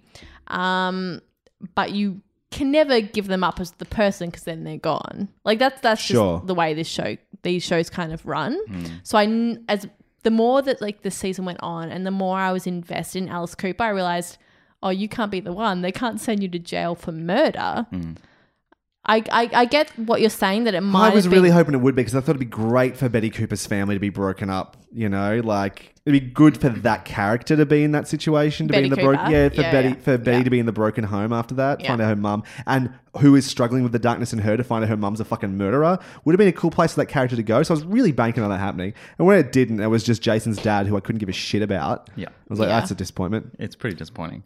You should But probably I, I do season think it also puts gives Cheryl an interesting Well, to the go. thing they did mention, I can't believe I remember any of this. Mm. The thing they did mention was, was what um, uh, talk between LP and her outside after the party, and he Uh, mentioned who's LP? uh, L- what's his name? Um, KP. Is Uh, his name KP? no, no, no. LP No, Jones. Jughead's dad. Jughead's dad. LP. It's not LP. Yeah, it is. It's LP Jones. Pretty sure. No. You oh, FP. FP. FP. Thank you. I don't care. You show out shows how much I was paying attention. FP. I was like, her. FP Jones, thank you. Mm. Uh, where they're talking outside the party, and he says something about how a snake doesn't so easily shed skin. I was like, oh, mm-hmm. you were a serpent at one stage. Yeah, she mm. was. Oh, Alice. I was like, that's interesting. And then it didn't fucking go there. I was like, oh, what's the point? Mm. What a waste. But it's But just now like you tell me it's up for season two, and now I, But like that's I mean that's the thing about particularly teen dramas in America is that like they are so long-winded. You know what I mean? yeah. Like they will bring something up that probably won't be dealt with Yeah. until like 3 seasons later. Like that's Right. just that's just the the thread. nature of the beast. And I understand like the frustration with that and if you're not down I- um, for the it journey it wasn't then- real frustration. It was more just I just thought the the I don't know it, for a show that was trying to be so twisty and turny to make it the least interesting person that was the murderer mm-hmm. was just like oh, that's a shame. There was there was a, there was mm. so many better characters for that. If, even if it was FP, Yeah. like I think like, and I, while I can understand what you're saying, I think it's it wasn't really about who did it. It was about the, The suspicion. the yeah, the suspicion Sure. that surrounded the town that caused people to act in ways that either was or was not within their character. I think Sure. that's more of the journey than who did it. Yeah. Sure. Let's talk a little about our feels then. what do we think about? Let's go through the characters. Just who? What do we feel about them? Do we like who they're sort of what they're doing? Who they're with? Who do we ship? Who do we not ship? You may as that's well. what we That's have what the to show devolve is. the conversation It has to be. That's what the show is. I'm That's down what for it is. Oh, I am down. Uh, what about Archie? Boring. The Boring. least interesting part of the show, without a doubt. Yeah. Boring he's- but hot. Oh, yeah. Yeah. Yeah. As I mean, Joe, unfortunately, you're in a room with two people that don't find men attractive, so you're probably gonna have to carry this Oh, conversation a please. bit more. Please, I'm glad there's that perspective in this room. That's good. See, I find Archie not only boring, but dumb. Yeah. I just And got I- angry with him a couple of times. Yeah, I think we can all agree that he's the dullest part of the show. Oh, Yeah. by far. I mean, I think a great example of that is ep- I think episode five, maybe six, in which Archie is fretting. Oh gosh, is he fretting about performing for the talent show? yeah. Meanwhile, Betty and Jughead are busy, you know, they're going to the sheriff because they have discovered evidence Yeah. In a murder investigation. It makes me go, fuck off, Archie. You're nothing. You're nothing to the plot. I don't need you. Mm. But I guess eye candy for some. Mm-hmm. Would you agree with that, Joe? Absolutely. Mm-hmm. Mm-hmm. He's definitely ripped. I'll give him that. Also, a New Zealander.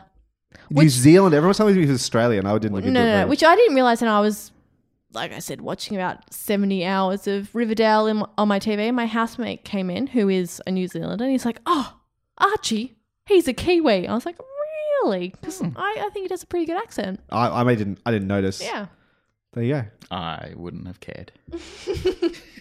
Uh, I mean, no one cares unless you're a New Zealander. But there, there it is. There it if he was Australian, that would have been people Oh, say the then same it would have been a sense of national pride. Absolutely. Yeah, totally. Oh, of course. Mm. Yeah. Um, what about well his big relationships? There's obviously there's Betty who loves him at the start, and it's the unrequited love that they then thank fuck. They I was at the end when they were sort of make it seem like that he was actually into Betty at the end, and he was like gonna fuck over Veronica. I was like, you're a piece of shit already, Archie. Don't make me don't don't make me want to punch you in the face. No, mate. why? Okay, why do you think he's piece of shit already? Oh, but just the. Uh, well, no, I just didn't like him. He was boring. Right. But then, but then, it, well, that and oh no, well, no, I just mean boring was the main thing. Yeah. But then he was being going to turn to a piece of shit at the end. I was like, Mm. don't do that. Uh, then he gets matched up with Val. Val. I liked Val.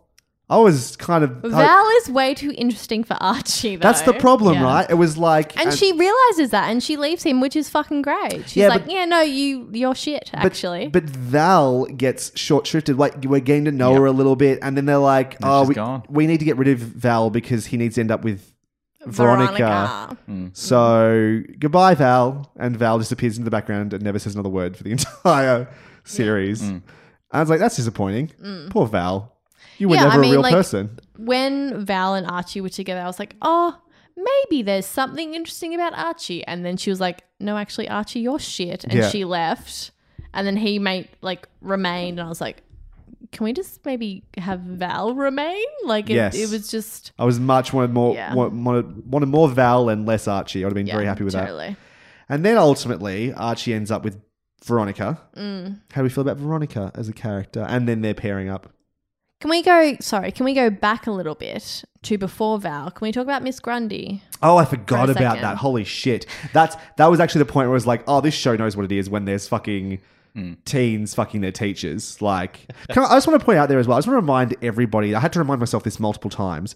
Everybody in this show, all the kids are 15 years fucking old. Mm-hmm. It's so it's so ridiculous that these are 15 year olds. It's Yeah.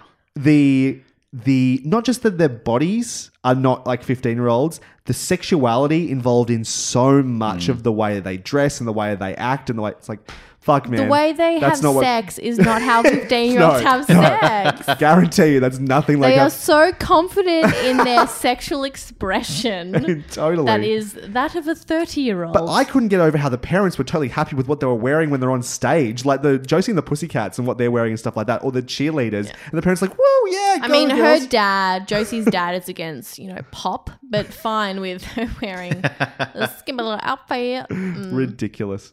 Um, sorry, you want to go back to yeah, Miss Grundy? What do you think of that storyline? So we come back to the teacher thing. And like I said, This I've happened before, has watched it? a lot of teen dramas. I've seen this many a time. Um, and I I don't know why they do it. Why does this have to be a story in every fucking teen show? Because it's a it's a teen fantasy. Teen fantasy. But mm. they never come to the correct conclusion. Sure, you can explore that fantasy, but come to the correct conclusion, which is the adult in that situation is a fucking predator. Like, I don't care, like, how much of a connection, like, you might have. Like, that is such a disparity between power that it is so inappropriate. And they very rarely attack that issue properly. Like when I was watching mm. Pretty Little Liars, they really dug themselves in a hole in which like they had a similar situation, teenager and a an adult embark in, a relationship that then because the fans love it becomes like an OTP. They have to Well, I need honor to know that what OTP means, by the way. one true pairing. So it's like it's it's, it's a ship that you like ride or die with. Sure. Um, End game. End game. end game, Yeah, totally, sure. totally. yep. That's exactly what it means. Yep. Um, and so they had to like continue it, and it's so fucking awful. Like it's like this is not a message we should be sending to kids that that kind of relationship is in any way mutual or respectful or appropriate. And they do it in like almost every single teen show and it continues to happen and I am so confused as to why it's happening. It's um yeah, it's interesting. I, I think I can I just take that for a second. I've got two thoughts on this. going back to like we're talking about how the sexualized these 15 year olds are and then the, what the clothes they're wearing and stuff like that Mm. do you think there's a there's a responsibility there that 15 year olds are already trying to rebel and are trying to push the limits so when they see this sort of people that are meant to be their age like this Mm. and parents are saying no you can't wear that and they're being told by the media that, that yeah it's fine these cool kids that i'm meant to relate to do behave this way that there's an irresponsibility there on show on the behalf of the show to project that image of what being 15 should be like for, in terms of super sexy and like you know leaning into the adult side of their of their journey more than they they are as children like the Yeah, I mean, I th- I think Skins, the UK show, is an interesting look at that, particularly when we are looking at the first two seasons. And while they are age appropriate actors, Yeah. I think they also have that aspect of you're on the cusp of being, you know, you're you're certainly not a child anymore, but you don't have the understanding of sexual or social dynamics that you might need to navigate the situations that you're putting yourself in. yep Um, so it creates a really complex character and storyline within that, which I think is really interesting. Sk- skins i would argue that's the, what's beautiful about it is that it does make sure it puts it Mm. Through I a think- real life filter to some I degree think as well why those first two seasons particularly um, resonated so much with people who were our age, like Yeah. they were the age of the people Yeah. uh, that we were when we were growing up. Um, it totally reflected, I think, whether not entirely depending on how you socialize, but certainly emotionally with what we were going through, Yep. which American shows, from what I've seen, have not done. No, Um, yeah, no, I, it's I about think it, fantasy for them. yeah, I think Yeah. there is such an element of fantasy to. I mean, this is a soap. You know what I mean? Yeah. Like, this is absolutely a soap. Whether or not teens are able to differentiate between what they're watching on TV in a soap and what they then should be projecting or emulating themselves, I'm not sure. Like, yeah, I, I, but I mean, that's American television. Like it, like American television is so steeped in fantasy that is so removed from what we see, particularly I think in British television. Yeah, I, I mean, I don't know.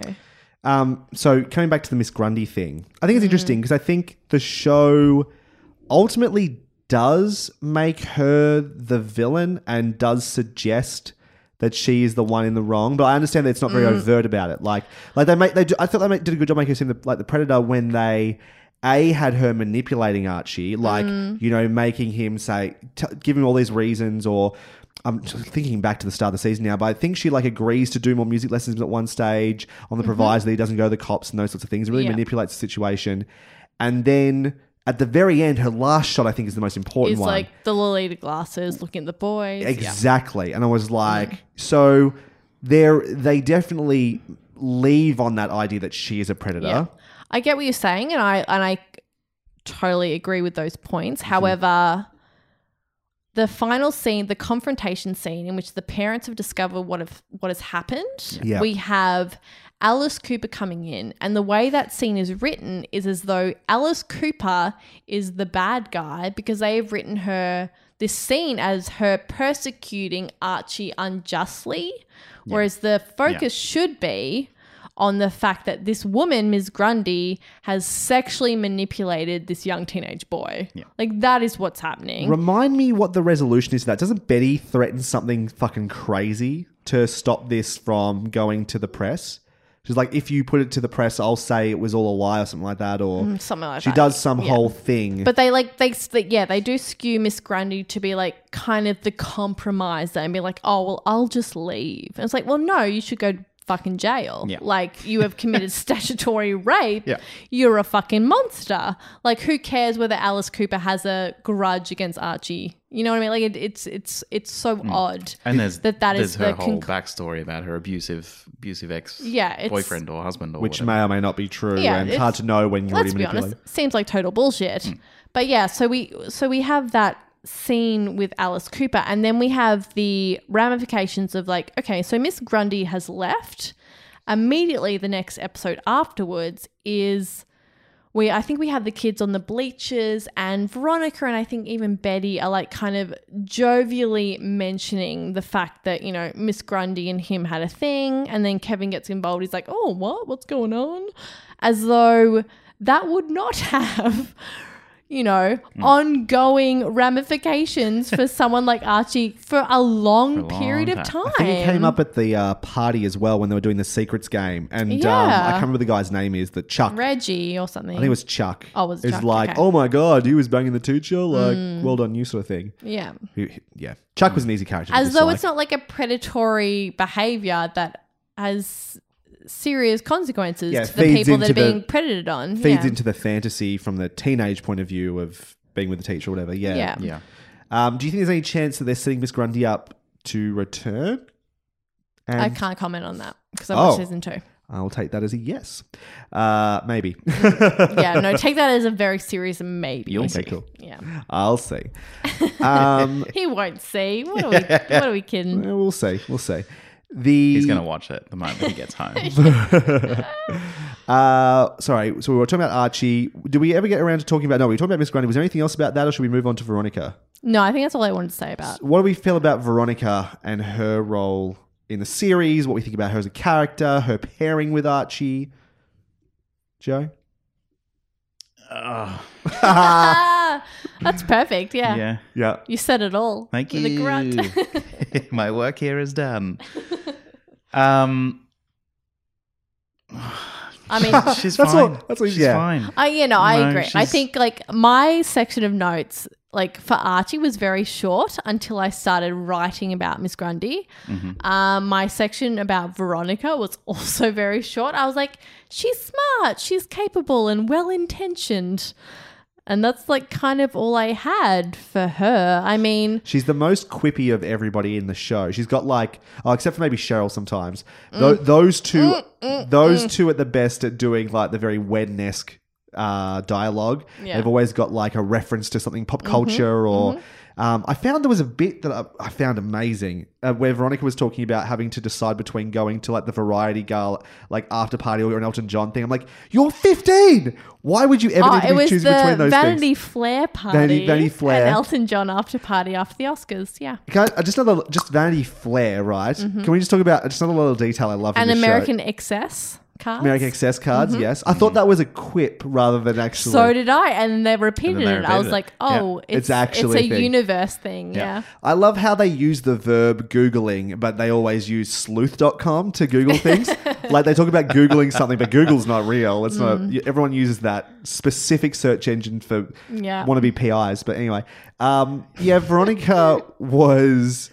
Oh yeah, she exactly all those things you said about her, and it's like cool, great. And so they set her up with Archie because she's super sexy, I guess. Yeah, Yeah, I And mean, is they're she, both though? they're both attractive, so they deserve to be together. They Well done, are as attractive as I don't know vanilla ice cream and a bit of chocolate topping. She, she's Like, double it's- chocolate. She's Betty is the classic vanilla. Mm. I wrote I that mean- down specifically. They were doing because I thought it was like they thought it was cute. that, You know, I also like the whole idea of like old Betty. Oh no, sorry, old yeah, old Betty. There was a bit where Betty did something. She's like, oh, it was like old Betty when she was all fawning over somebody. I was like, like Betty from the comics would be old Betty. Mm-hmm. yeah, Anyway. right. Uh, oh, we don't care enough about these characters. There's no point talking about them. Uh, Let's talk about the characters we like, please. cool, Betty. I like Yeah, Betty. I like Betty too. I- I, like Really? her so I'm a- much. I don't- Oh, Joe doesn't like Betty. What What's up with that? I find her nosy and annoying. and Yeah, no, I think you're right. I think I honestly think my interest I in mean, Betty. someone's been murdered. She's allowed to be nosy, right? here, here comes out. Joe hates women. I get it. I it's, get it. yeah, it's true. It's- I'm glad it's not me for once. the I I I like it's yeah. It's hard to look past the fact that I just think she's cute and like there's a part of my dumb lizard male brain that when she gets all teary eyed that doesn't want to like just protect her and look after her. It's not about that. I'm so. It's not about that. It is. Okay. It no, definitely it's, is. Maybe for you, but that's no. me, I yeah. know. I'm not. I'm not down for Betty just being another next door girl. Girl next door. Girl next. Thank you. Girl next door thing. That's not who she is. I think she is probably one What's of the, the most though? interesting characters on the show.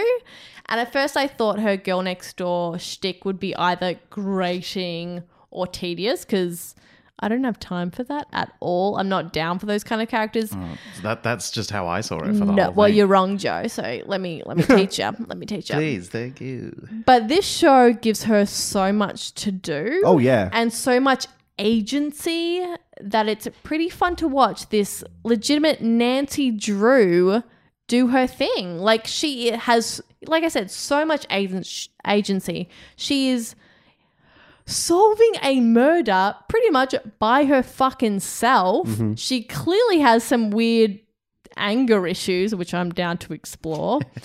I, I love Betty. I think she's great, and I was so ready to dislike her, but I didn't.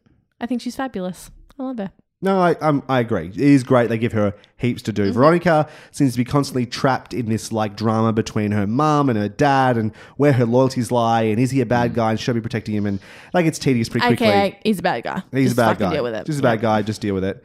Archie is just as either love triangles or yeah, Snoozeville. Basically, you're right.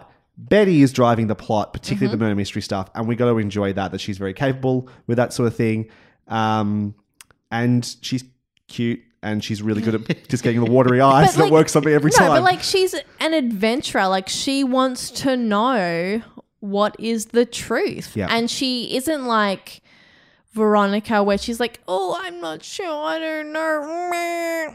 Betty is like, I don't know. I'm going to fucking find out. I'm going to dedicate the time. I'm going to put myself in danger. I'm going to uncover everything I can possibly uncover just so I know.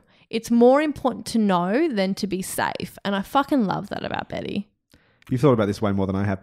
The, Me too. The um yeah, I, I like the actress as well. I don't even know her name, but the performance is she's just she's good in it. She's just Mm. charismatic and I don't know, she's really watchable, which is great as well.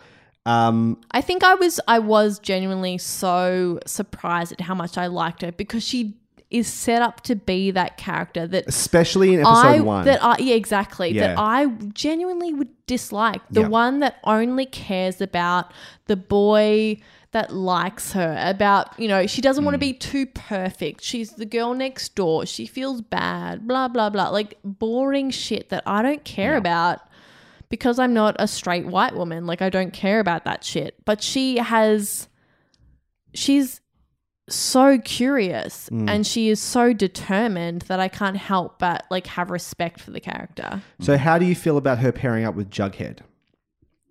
I think they are a great pairing, much like the uh, Joey and Pacey pairing. um, I think they complement each other really well. I don't think her pairing up with Jughead is a hindrance to her independence or her intelligence, Well, no, which if is anything, often a they problem sort of um, in teen shows. boost each other in that. Yeah, absolutely. Which I think like he kind of is a and I think this goes both ways. That like they for each other are a steadying force, being Mm. like They bring out the best in each other. absolutely. Mm. Oh, ship it hard. That what's it called? Mm, oh no, I've forgotten the ship name. I'm sorry. I'm sorry, Tumblr friends. Oh god, I'm I'm so old. Juggy? No, Juggy's his like, nickname. Yeah, anyway. anyway, I've lost Bedhead. it. Bed. Bedhead. I think it's something similar Bedhead to would make sense. I like Bedhead. Yep. I actually think the ship name they've got is worse than Bedhead, but it should be Bedhead. Bedhead is good. Mm. Anyway, I think they, yeah, like they invigorate each other, they inspire each other, they respect one another, which is not something that always happens in a teen show. No, I, I like them together. I think it, it works for me. and I enjoy it worked when for they me switch. too. It was my one in, honestly, in the Right. entire show was Yeah. the Betty Jughead stuff. It was the one bit that I kept going, oh, th- oh, this is stupid. Why do I care about this bit for some reason? Mm. Possibly, again, it's probably doesn't help. You know, straight white male, cute girl. This is the outside loner guy who's not a jock and never going to be. You know, into You his really movies resonated and with stuff like that, that. didn't? It's like it's hard not to look at that and go, the one character I actually relate That's to in this me. entire show. That's me. yeah. So that helped as Mm. well. What do you think about Jughead then as just a character in general and how they went with Jughead? He, I, I noticed he's getting a lot of flack on Twitter at the moment for like, there was something came up today. It's weird how once you watch the show, you realize everyone's talking about it. Yeah. And they were talking about his whole thing about like, I'm weird. I'm a weirdo. I want to, I don't want to fit in. And like, everyone rolls their eyes at that whole sentiment. Mm. I think, I mean, it depends on what version of Jughead you're talking about because I think it's coming from a different place depending on what episode you're watching. There's an inconsistency there. Not an inconsistency. I think there's a a deeper understanding depending on where you're kind of attacking it from.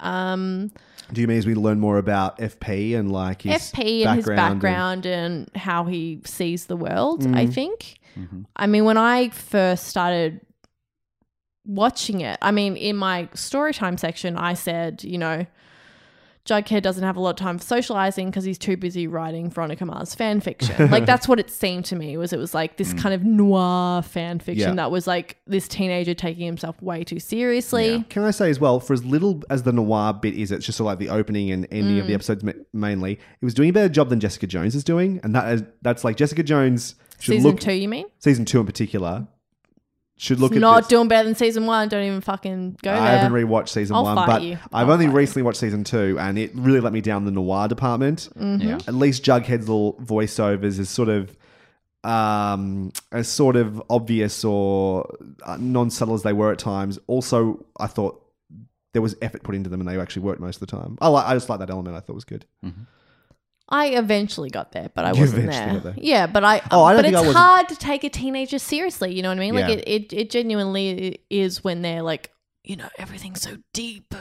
I feel everything so richly. It's always hard to hear about how someone's a good writer, and then like everyone's marveling over his writing, and then you hear his writing and go, "That's not very good at all." Yeah. Similar to Archie and his music, Ugh. there's a bit towards the end where Josie's like, "Oh, your songs are getting better all the time," and it's like they play his song, and it's the worst song ever.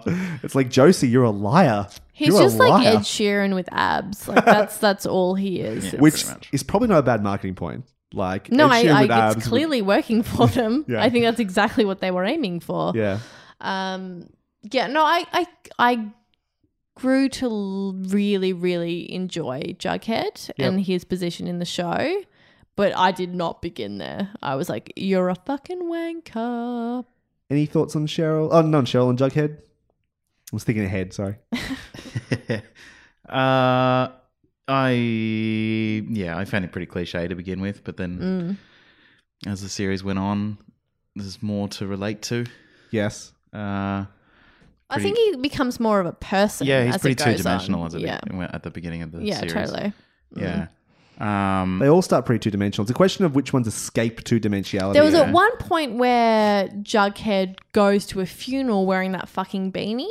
And I think I tweeted this. I was did. like, I don't care how iconic your character is. You cannot go to a funeral wearing a beanie. It's so disrespectful. Did you notice it was a really big deal when he took it off though? Like that was uh Should have took it off at the funeral. Yeah. Like it's so fucking ridiculous. You Yeah. can't do that. Damask, I'm sorry. check the show.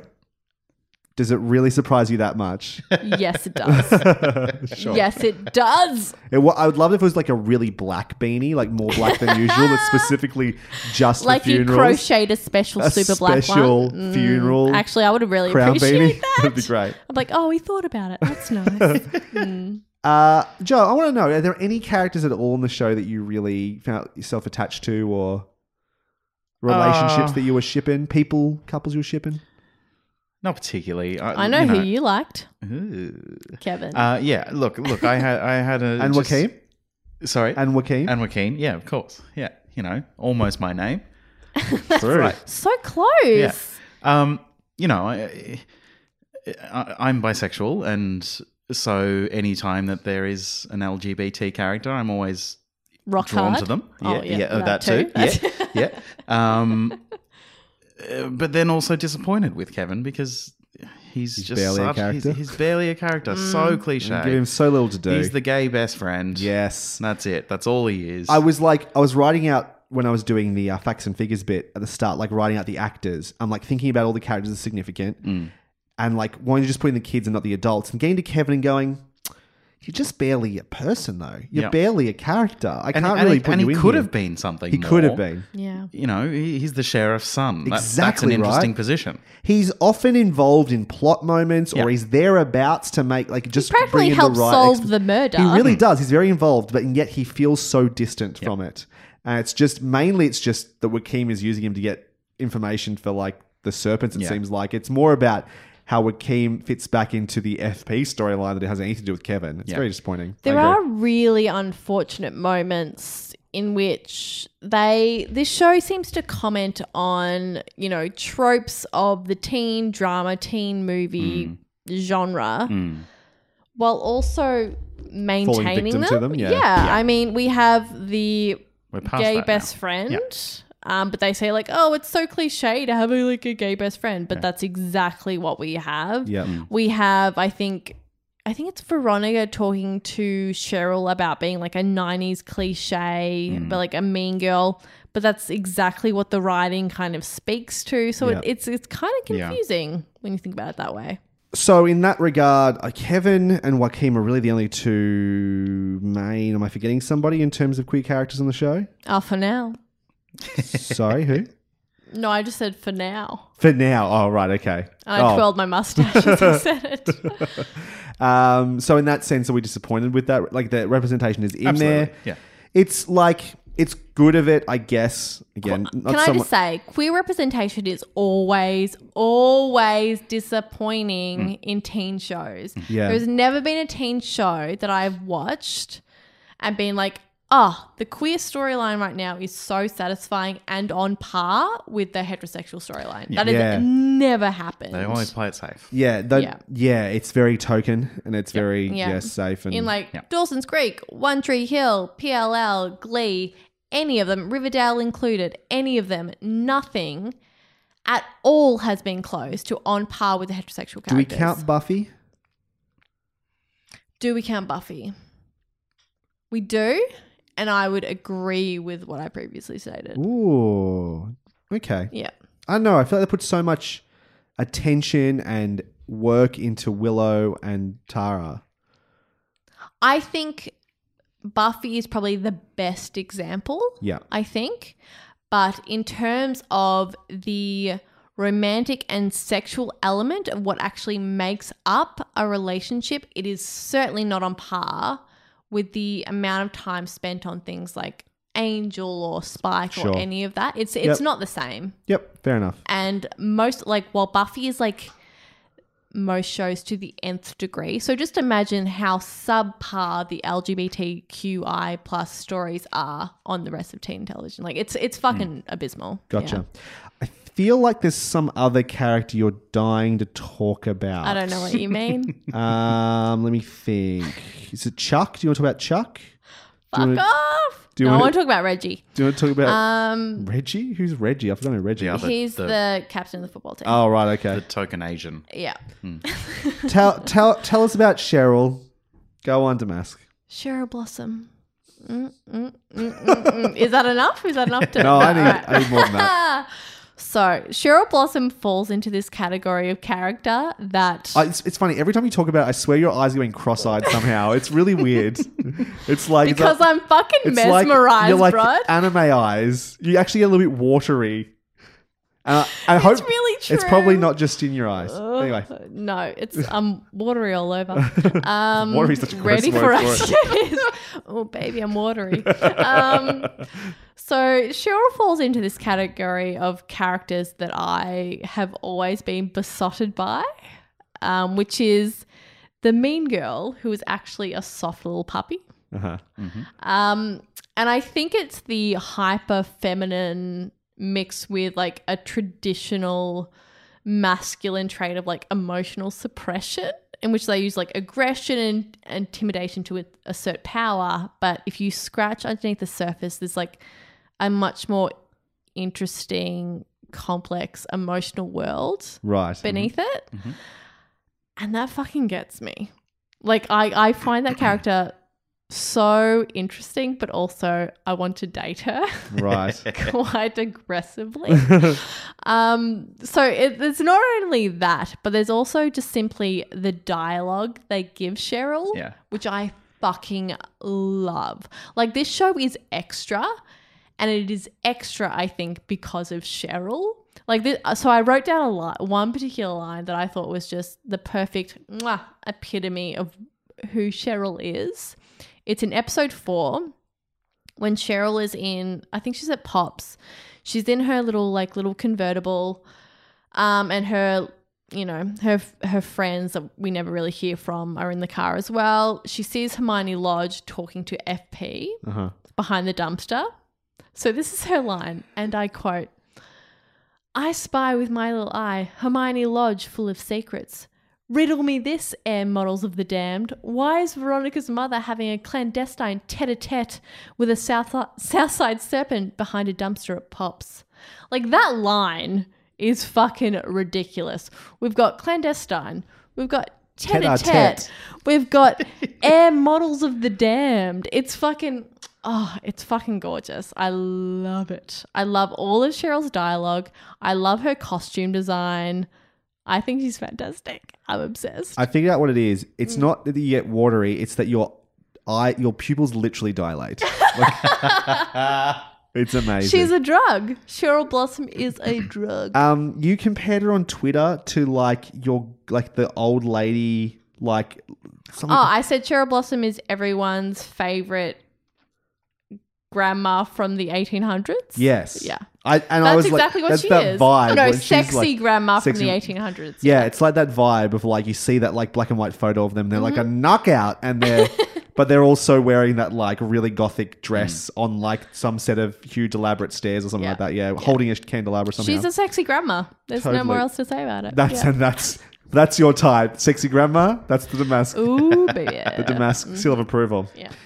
Um, I also just think she's probably the most interesting character in the show. yeah, really. Mm-hmm. She's agree with she's that. got the most conflict, Uh, trying to please her parents, but then not want to be anything like them, and then the fact that she's the mean girl, but she's also the victim because her brother died. The No truer words, Joe. no truer words. I, I agree with that. f- Uh, like I don't know if the show goes explain- there with that's her. the thing. It's like but, I- but I think she has the most potential. the way you explain it, I think, is right. I think that's all there. What I don't think happens is the show ever really Mm. takes enough time to make her a person. She is so extra that she is just a caricature. She is. I mean, it's ironic to call characters that start in comics cartoons, but she is a cartoon because of the dialogue and Mm-hmm. how animated she is and what the way she dresses and stuff. So it's hard for me to ever look at her and go, "You're a person." Sure. Um, and that's the bit that stop that keeps me at arm's length from it. But you're right; they give her the most, as you said, conflict, and that that can make her more human. She's just not presented in a human way. Yeah. I think like uh, as I was watching it the second time, I stopped immediately seeing any of the characters as humans because that's not what they are. Yeah. This is a modern day real life cartoon of the Archie universe. And they're all characters, they're all over the top um, and ridiculous. except for the boring ones. Except for Archie, who is Snoozeville, there for eye candy. Yeah. That's about it. Yeah. Um, yeah, so I think once I viewed it through that, I was like, oh, Cheryl Blossom. I get you. This is your show. Just call it Cheryl Blossom Show, and I'm there. Um, I kind of want to start wrapping this up pretty soon. It's going to go pretty long otherwise. Do we have any particular thoughts about any of the parent characters? They actually play a pretty pivotal role, uh, not in an annoying way. Sometimes there's another show we haven't talked about yet, but I tried to watch Runaways recently, which is based on a comic book series that I love. And I had to give up at like episode two or three because the parents were becoming really, re- o- like overbearingly involved in the story. Oh. So much so that the kids were barely in it, especially hmm. episode two. Hmm. I was just like, why are we spending all this time with parents talking to each other in rooms where the kids aren't here? When I know that the interesting, Yeah. the best characters are the kids. They're the ones Yeah, I came to this show for. Yeah. In this, I, I like the parents were involved, but I didn't find them intrusive. I felt that they played the right role in the storyline. It was mainly in conjunction with their kids, which is the best drama. I thought. I don't mm-hmm. know. Any thoughts on any of those people? Yeah, I mean, I started off watching Alice Cooper being like, I've seen this character before. She's overprotective. She's kind of just like the bitch mum. Mm. And then as the season progressed, they really had some great scenes where we saw her vulnerability, why she was so afraid for Betty, for her, for Polly as well, just for in protecting her family. Like I actually grew quite attached to that character, which I did not see coming. So Yeah, I I really agree. appreciate the character of Alice Cooper. Yeah. Yeah. I love the just the subtle um, bomb they drop that there is a third Cooper child out there, someone that's about twenty five years old. That who the fuck knows where that guy is? Um, that's gonna show up one day, I I hope it ends in incest. You know. Well, that's what I kept thinking. I'm trying to think who is who is Betty going to be interested in that's actually mid twenties that's going to turn out to be her brother. Any, anything else? Anything else we want to talk about before we get into our final thoughts? Look, most of my notes are just about Cheryl. So not. All right, let's start wrapping this I love. Cheryl. final thoughts. Any last words? Final thoughts. That's why you always leave a note. Let's start off with some side notes. Got a couple. Um, just little details I want to talk about that I really liked. I really like in the pilot. There's a shot, and I, I, I was like, I might actually get into this show if this is going to be mm. this visually interesting all the time. Mm. When Betty and Veronica are auditioning for the cheer squad, mm-hmm. and they've got this great shot and they of make out. We get it. no, that's it is actually part of that scene, but where the it's a twofer. It's about sort of waist to head height, and the two of them next to each other. And there's already a striking like dichotomy going on there because you've obviously got the blonde Betty and dark-haired Veronica, but they're sort of having their little thing, and then Veronica starts to basically assert herself against Cheryl, and she moves into the foreground, and the way the camera just focus pulls with Veronica until she's basically head height in the shot and Betty is blurred in the background. I was like, that's great visual storytelling. You are setting up interesting dynamics. You are setting up all sorts of interesting things here when you do this. It's thematically rich and you've told this visually more than with dialogue. Cool if this keeps going. It doesn't. It's the only time the show does anything that's even that anywhere near that complex. But I was like, that's good. That's good. You th- really thought that shot through. And this is the thing about pilots. Pilots often do this, look mm-hmm. better than the rest of the series because mm. that person's probably had a long time mm. mulling over that pilot script, thinking about how they're going to shoot it, really trying to sell this to a to a network. perfect.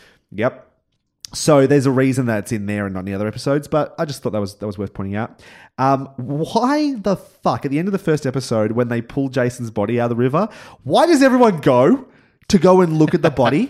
All of our main cast just head the fuck down there to go and look, Look, at the. Look, it's a small town. Um, the drive-in is closing. There's nothing else to watch, I guess. I don't know. That was gross and weird. Um, Also, this is another point is the fact that so Kevin is down by the riverside canoodling. Um, yes. finds a With dead Moose, body. yes. Then also later in the seasons thinks, you know what? Who cares if I saw a dead body there? I'll take my next boyfriend there. it's fucking sexy.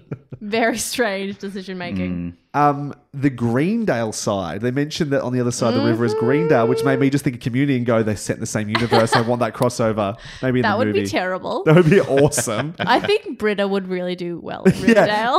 Oh, Britta would be amazing at Britta, at Riverdale. That would be so good. I think the Dean would be too, actually. Yeah, the Dean would be great. And Yeah. he would fit in there as well to some degree as well. Yeah, no, I want to see. And uh, no, I want to see that now. That'd be pretty good. That'd be pretty good. All right, let's start tweeting Dan Harmon. The uh, the everyone's worst enemy in this show, slightly open windows and doors. Like how many conversations and like are people just who just happen to be walking by at the wrong time or sneak it, peek in and see two people canoodling. I Have just you watched love. TV before, doesn't bro? to you. no, I just but it's it's one thing to have have that happen occasionally. It's another thing to have it happen every episode that someone has discovered because they're too dumb, epidemic in Riverdale. too, too dumb to take their their totally forbidden love and not be a little bit more secretive with it. Just be a little bit more careful. I mean, the I story of my always life. make out, yeah, with my secret lover in front of a slightly ajar door. All the time, baby. um, I love the idea that Chicago is safer than Riverdale. When I know. yeah. Fred's like, I want Gun you to go to control in Chicago. Riverdale is out of control. Absolutely. Yeah. Uh, one of my favorite lines uh, in uh, Jughead's like film noir things at the start. It was the ultimate cliffhanger. I was just like, that was when Clifford, Clifford Blossom, had hanged himself. It was the ultimate cliffhanger. I was just like, wow, Jughead. I didn't even notice No, that. Neither did I. That is Holy- quite on the nose, sir. that was- um, one of your classmates' dad killed himself. yes. He's like, is that going in the, school ultimate paper? cliffhanger. Also, how funny is it the fact that they hired an adult woman to work on the fucking Yeah, no. newspaper? And they were talking about how their budget was bigger than the than the The registrar. Red register as Yeah. well. It's like, wow, okay. I oh, actually one of the things I loved, and I'm glad they sort of moved away from it, was when they went to the South Side school and it was like really grungy and like the bad. I was like, they're setting these up to be the bad kids, Yeah. and when it turned out it was just like a normal high school, I was like, that's much better. Thank you, show, Yeah. for not going there, Thank A- God. having a little bit of Thank subtlety. God. And finally, my last little note. I just wanted to get your opinion on this. There was a line where Veronica and Betty are talking about boys. I think- Gross. and I think Archie in particular. And and I think Veronica says, at the risk of failing the Bechdel test. Mm. Mm. And I was just interested. I was having a hard time figuring out whether that was clever, whether it was self effacing, or whether it was kind of ignorant and like belittling of the idea of the Bechdel test in the moment. No, I, I when I I mean the fact that the whole Betty and Veronica thing is kind of a staple that bled into modern culture of like two girls kind of fighting over one dude. Like Yeah. Like often I think even in Dawson's Creek they mention like, you know, Betty and Veronica fighting over, you know, Dawson. It was Joey and Jen. Um, no, I, I I think it's interesting. One because at the very beginning they swerve away from that and they have Betty and Veronica have a conversation, and be like, "We're not going to let a dude get in the way." And oftentimes we see female characters having conversations that aren't about men. You know, sure it's about murder, but it's it's not about particularly relationship kind of stuff. It's about more serious stuff. So if the show had been like a gossip girl when many of the conversations are about relationships and men and Yeah. they had said that i would agree that it was um, cheap and Yeah. kind of not addressing the issue but i don't think that this show does that i think i think i think it's fair for them to kind of bring up the bechdel test and have a little laugh at it As you because i think they divert away from it yeah Particularly when you think about the the history of these characters is Mm. their defining characteristics apart from being the girl next door and the rich beautiful girl. Yeah, it's fighting over a boy. Fighting over Archie. So to say, well, we're going to have a conversation about that and let's Mm. we understand that that is not the best part of this show or the best part of these characters. And then to yeah, I, I think that's I agree with you. I think that's fairly yeah no i, I, I, Smart I thought writing. it was a good idea Do you have any and s- also might make some teenage girls and boys google what the bechdel test Bechdel is test is, and be yeah. aware of it. True. it Yeah.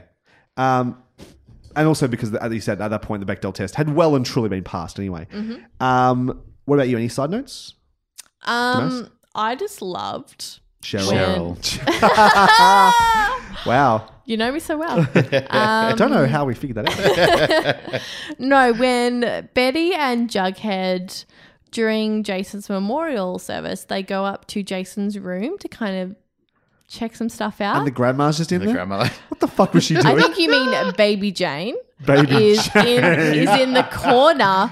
And I watched this several times, looking at nothing. Yes. she is just Yes. facing the corner, hanging out in a dark room. that was a side note it I made had. me. It makes me laugh every time, and I love it. Like that's kind of the aspect, like the absurd kind of camp, almost like queer, just ridiculous element of this show. It's just like, what the fuck was that? Like that's one thing I love about teen shows is I spend half my time. Obviously, I mean, all my time I'm drinking wine while watching, going, you can't do that. That is not anything. and being like, I want you guys to make out. Like that's the kind of dichotomy of like this mm-hmm. beautiful teen show being like, I'm so invested slash I'm so disjointed from whatever is going on. And that was the perfect moment of like, this is so camp and absurd, but I'm in. there was a tweet of yours I also noticed during the week where you were saying you was frustrated because there were two I want to say I think it was two female characters that had more chemistry than they did with the boys. Hmm. Who are you talking about specifically? So when I first started watching, and this is something that has happened quite often while watching television, in which quite often the two female leads will have more chemistry than any of the other pairings that they Yeah. have on the show, usually heterosexual straight pairings. pairings, yeah. Um, so that was like in the very beginning between Betty and Veronica, Yeah. that that like dissipated. Yeah. And then there was like, oh, there was this sequence of events between Veronica and Cheryl in which Veronica goes to Cheryl's house and is like there for her. And then all of a sudden we cut to Cheryl's bedroom. They are in lingerie. They are not in pajamas, they're in lingerie. There's this like sultry music in the background. I was like, oh my God, they're gonna fuck. they're gonna fuck right now. This is amazing. It doesn't happen, but like, what am I meant to think? Like, they put so much, like, they infuse chemistry into those scenes. Mm. My question is why, if you're not gonna make them scissor up a storm for my eyes. I don't get it. But, you know, it's there. And it's way sexier. I mean, I'm a queer lady, so I'm obviously a little skewed here, but it's way sexier than any kind of scene between Veronica and Archie. Yeah. Ugh. Snooze fest. Um, just thought thought of another thing that I just thought was insanity. The when at the end in the last episode when Cheryl was like walking into the river, right, Mm-hmm. and that whole crazy scene happens. They have to run out there, and Archie's like punching the ice to get her out. That was the only time I found Archie sexy. Was when he just was like, fucked oh, up. yeah. I was like, oh, yeah, punch that ice. Yeah, punch it. I just found it crazy that after watching this person uh, commit suicide, they all went to the dance that night. Like none of to them, be young. To none, be young. none of them, none of them were affected by that at all. I also like To that just, the others like- just stood around and watched while Archie punched the ice. That's a good point. Yeah. Why did they not help? You Stop- can do it, Archie. You can do it. Smash the She's ice with drowning. your fucking boot. You don't have to punch the ice like this idiot is. You can stop it. All right. Yeah, you and I would just be screaming from the shore. She's drowning. Joe, did you have any little side notes, any um, little particular tidbits you want to bring up? tidbits. Uh, no, I don't think so. Okay, No. cool. I'm going to ask you first then. Sure. What was your favorite episode of this season? Oh, No, least favorite. Least favorite least- episode, sorry. Oh, it's all just blurred into one. The whole thing was The your least whole favorite episode. thing. Damask was your least favorite. Um, I'm gonna go with probably episode four. It's the confrontation of Grundy, and I just have to. It has to be at the bottom because it's such a misstep for me. I think like we're beyond this 90s bullshit of like just purely playing into like teenage fantasy. I think we need to be a little bit more responsible about that story. Sure. Um, and not only that, I thought it was like a boring way to handle that situation. Um, and it's also before my favorite character really gets started. Um, and also Alice is one dimensional in that scene with Grundy. She's just like, I hate Archie, and that should be the focus of this scene, which I don't think is correct. Yeah. What about you? My least favorite episode is episode nine, La Grande Illusion, which mm. I think I didn't like. I just found it really predictable in terms of where they were going with things plot wise. I couldn't even tell you the specifics off the top of my head. I'm going back through my notes here. Um, and I was annoyed that Valerie got so fucked over as a character at that point. Mm. That was sort of Yeah, the end of the mm-hmm. Valerie Archie stuff, and she's just sort of like she's bare like she's just like, oh, I'm done with you, Archie, which I'm like fair, but I wish you'd stick around the plot because you are actually an interesting person compared to him at the very least, and that annoyed me. Uh, yeah, is that is that what the show wanted to do? That that was deliberate, definitely, and that's why it's worse for me. Anyway, uh, your fa- do you have a favorite episode, Joe, Um, or a favorite moment? Anything in particular that stood out that you enjoyed? I think my favorite thing was was the was the whole the, the maple syrup. Just the maple syrup industry Yeah. in general. I think- I'll I be thought it honest, was that's kind of fabulous. my favorite thing as well. Do you- Every When they- scene when they mention it. Yeah, when they do that weird little dinner and and the tapping thing. Yeah. Oh. what? And Yeah. Archie's like kneeling before Cheryl, and, Yeah. and he's like, "You can do this." I'm like, "Yeah, you can, Cheryl. Tap it, tap I, it." I good." just I was on the edge of my seat. I didn't know what was going to happen. Well, all those redheads were watching. You're like, "Oh God, the tension! It's gorgeous." Yeah, Did we get a clear look at what the drugs were that were in the maple syrup? I it looked like cocaine. No, no, It wasn't white. It was like meth. was it meth? maybe it was meth. I don't know. I, don't know. I know. I just thought it was really funny early on when they'd found that like thing of drugs in the back of. The I never buy drugs car. in that large of a package, so I'm not sure. But like there was like a I've never bought drugs. never bought drugs. Popo that are listed, and never bought them. the big aluminium like foil brick they found in the back of Mm. the thing, and then we found out that it was just like weed. I was like, I was really disappointed by that. That they were just like, yeah, I gave a bit of weed to just Mm. just hand over to some other guy. I thought that was a bit. I don't know. It- it's low not quite key. as edgy as that if it's just some weed. exactly. Maybe that was the point. Mm. FP wasn't meant to be a bad guy. Uh, favorite episode, Damask. I'm probably going to go with episode five because we get a lot of Cheryl Blossom. Um, and I think like this is the first point where I was like, "Oh, I'm in." Like it's like I said, it's so extra. It's so. It's all about the Blossoms, which are the most ridiculous family that have ever existed. Uh, we see the family dynamics. We see Nana Rose hanging out in Jason's room. like Baby Jane. I mean, it's just per- it's exactly what I wanted out of this Has show, and it was just mwah, gorgeous. Yeah. What about you, Brad? My favorite episode is episode three, Body Double, Mm-hmm. because it had a something to say, which I liked. It It's had the- something to say. it had a something to say. it had a something to say. the had the sticky maple storyline. Oh, get out of here! No. I fucking hated that. Why? That was an episode of Degrassi, and don't get oh, me Oh, I wrong, I haven't fucking love fucking Degrassi. seen It was Degrassi. so heavy-handed. It was so dumb, simplistic. There was nothing to it. It was shit. Really? It was fucking shit. No, I disagree entirely. It was a show that was actually about something because I uh, that it was there was an easy villain. Topic of the week. Yes, and it was okay. Boring. No, I didn't disagree. tackle anything. Didn't say anything about it. Really, didn't really tackle the issue It of like didn't- what it is. No, absolutely not. It's dumb. It was good to see those characters that Chuck getting his comeuppance. Like that was to see them fight back and have a moral victory over him was important. I thought. It wasn't a moral victory at all. what do you mean? It was not a moral victory. Oh, because of how Betty was. Because of- yeah, Betty's because of how dark they Betty. handled it. It wasn't about changing. yeah, the roofing was weird. It wasn't changing about changing anything at all. It, it said nothing. It did nothing. Other than saying, Mm. this is a topical issue, let's just bring it up, but never actually discuss it in an enriching or educational Mm. way. Chuck gets punished, but he doesn't.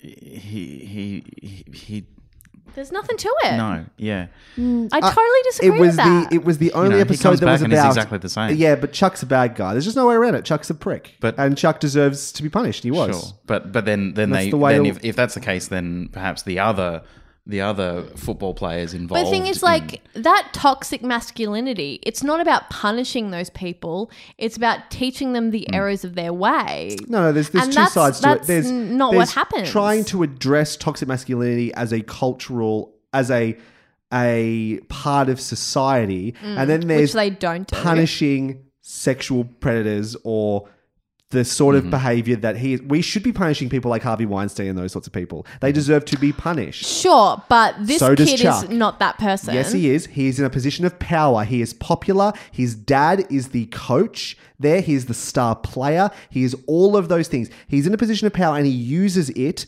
against these women to degrade them to I am- to con- to hold on to Totally. his power. He should lose his position on the football As team. he does. He should be suspended. As he does. Should he be roofied? Should he be almost drowned? No. No, he shouldn't. Okay. What is the fucking message here? That's fair. That's Yeah. fair. No, I think it's a nonsense episode that is trying to be topical, that is trying to relate to teens, but doesn't actually the audience, if that's your teens, if that's the kind of like you using that topical message to kind of connect with them, what are you saying? Hmm. What kind of message are you portraying to them? I don't think it's a healthy message. I don't think it's productive. I think it's fucking nonsense. Okay, fair enough. I'm just glad I had something to say at all, which I don't think most episodes had anything to say. Hmm. It's just telling a story. Why does it have to have a message? No, just because it wasn't tapping anything very much that was real when it's always about It's uh, a drama. It's trash. It's soap. It's fucking soap. Right. Absolutely. And so It's soap. in episode three, when Yeah. I was sitting here going, I don't know what this show's going to be yet, and it went to this place, was like, okay, this might actually be about something, which would be interesting. It was also a really good episode, I thought, for Betty and Veronica to sort of. And even Cheryl as well. It was the first time they really Hmm. gave Cheryl an extra dimension Mm-hmm. by having her wonder about Jason and like what his behavior was like and question Hmm. That he might him. have hurt people. Yeah, Yeah. he might have hurt I agree Penny with that. and all those sorts Yeah. of things. Like it made her more than just the mean girl as well, girl, and those sorts of things. I was like, this show might have another layer Yeah. to it. And that could have been interesting. I don't disagree with what you're saying Yeah. about the roofie side of things.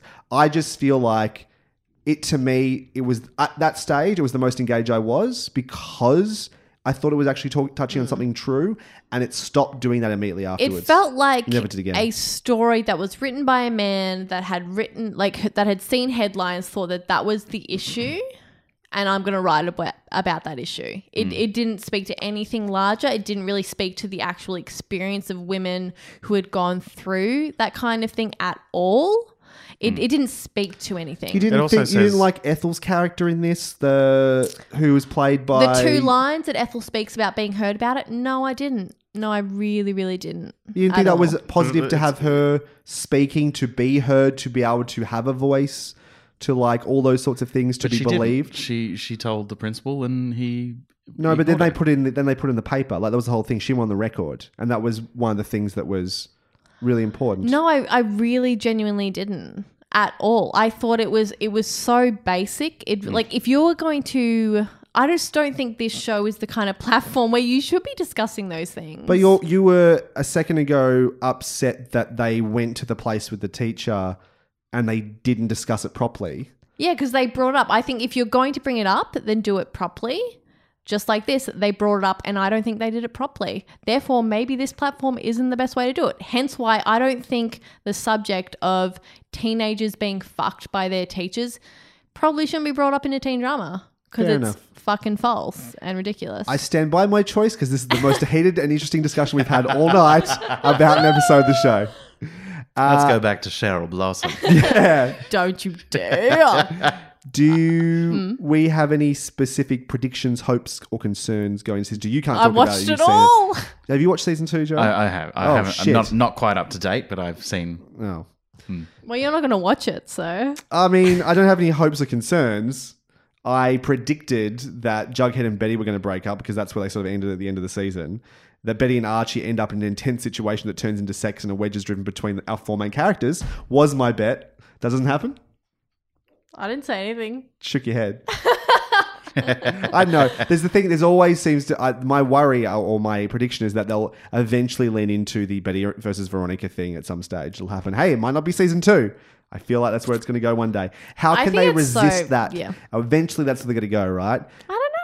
Maybe not. I mean, oh, I would, I, I would hope give not. a lot of props to the show if it didn't. I just feel like that's a low hanging fruit. That one day when you need your drama, mm-hmm. you can advertise the idea that it's finally Betty. Come back versus to me like when I'm watching Veronica. season five and see what's happened. But last till Yeah. season five.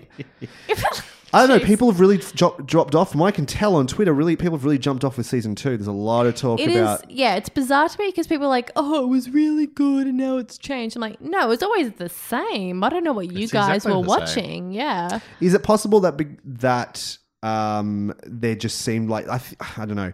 Again, I haven't seen season two, so correct me if I'm wrong here. Thir- the 13 episode original run had sort of a contained, slightly organized story that it knew what it was. They weren't necessarily banking on a second season. They put that little cliffhanger at the end, but they're not really. They weren't really um, thinking too far ahead, so they were able to concentrate on just that one storyline.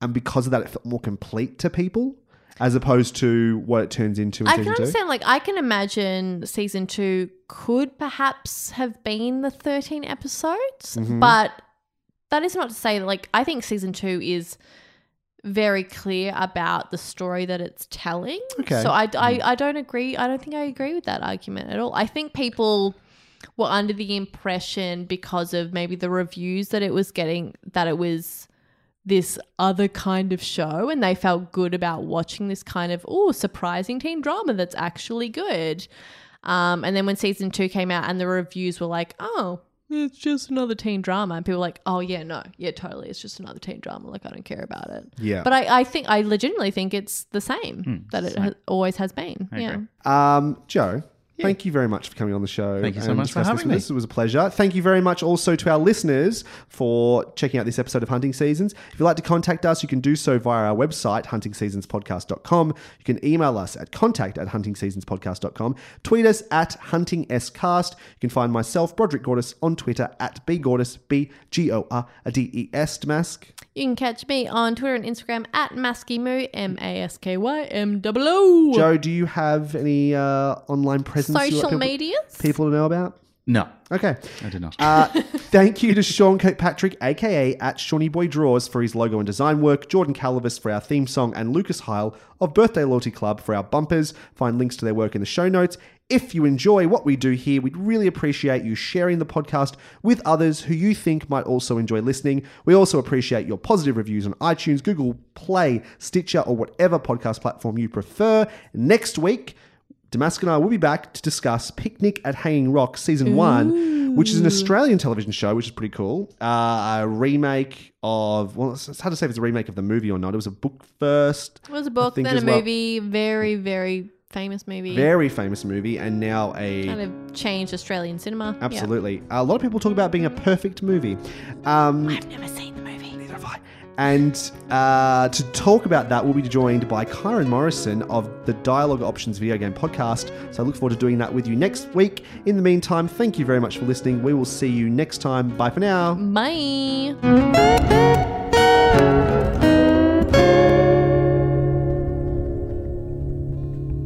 Proceed with caution. There are spoilers ahead. You have been warned. Sexy version today. I like that. Uh, You have been. warned. I'll just do, I'll just do an AMSR, A, A, ASMR, version, ASMR. ASMR version one day. You have been warned. Spoiler warning. I'm just going to eat some crunchy corn. Discussing everything. What what is ASMR?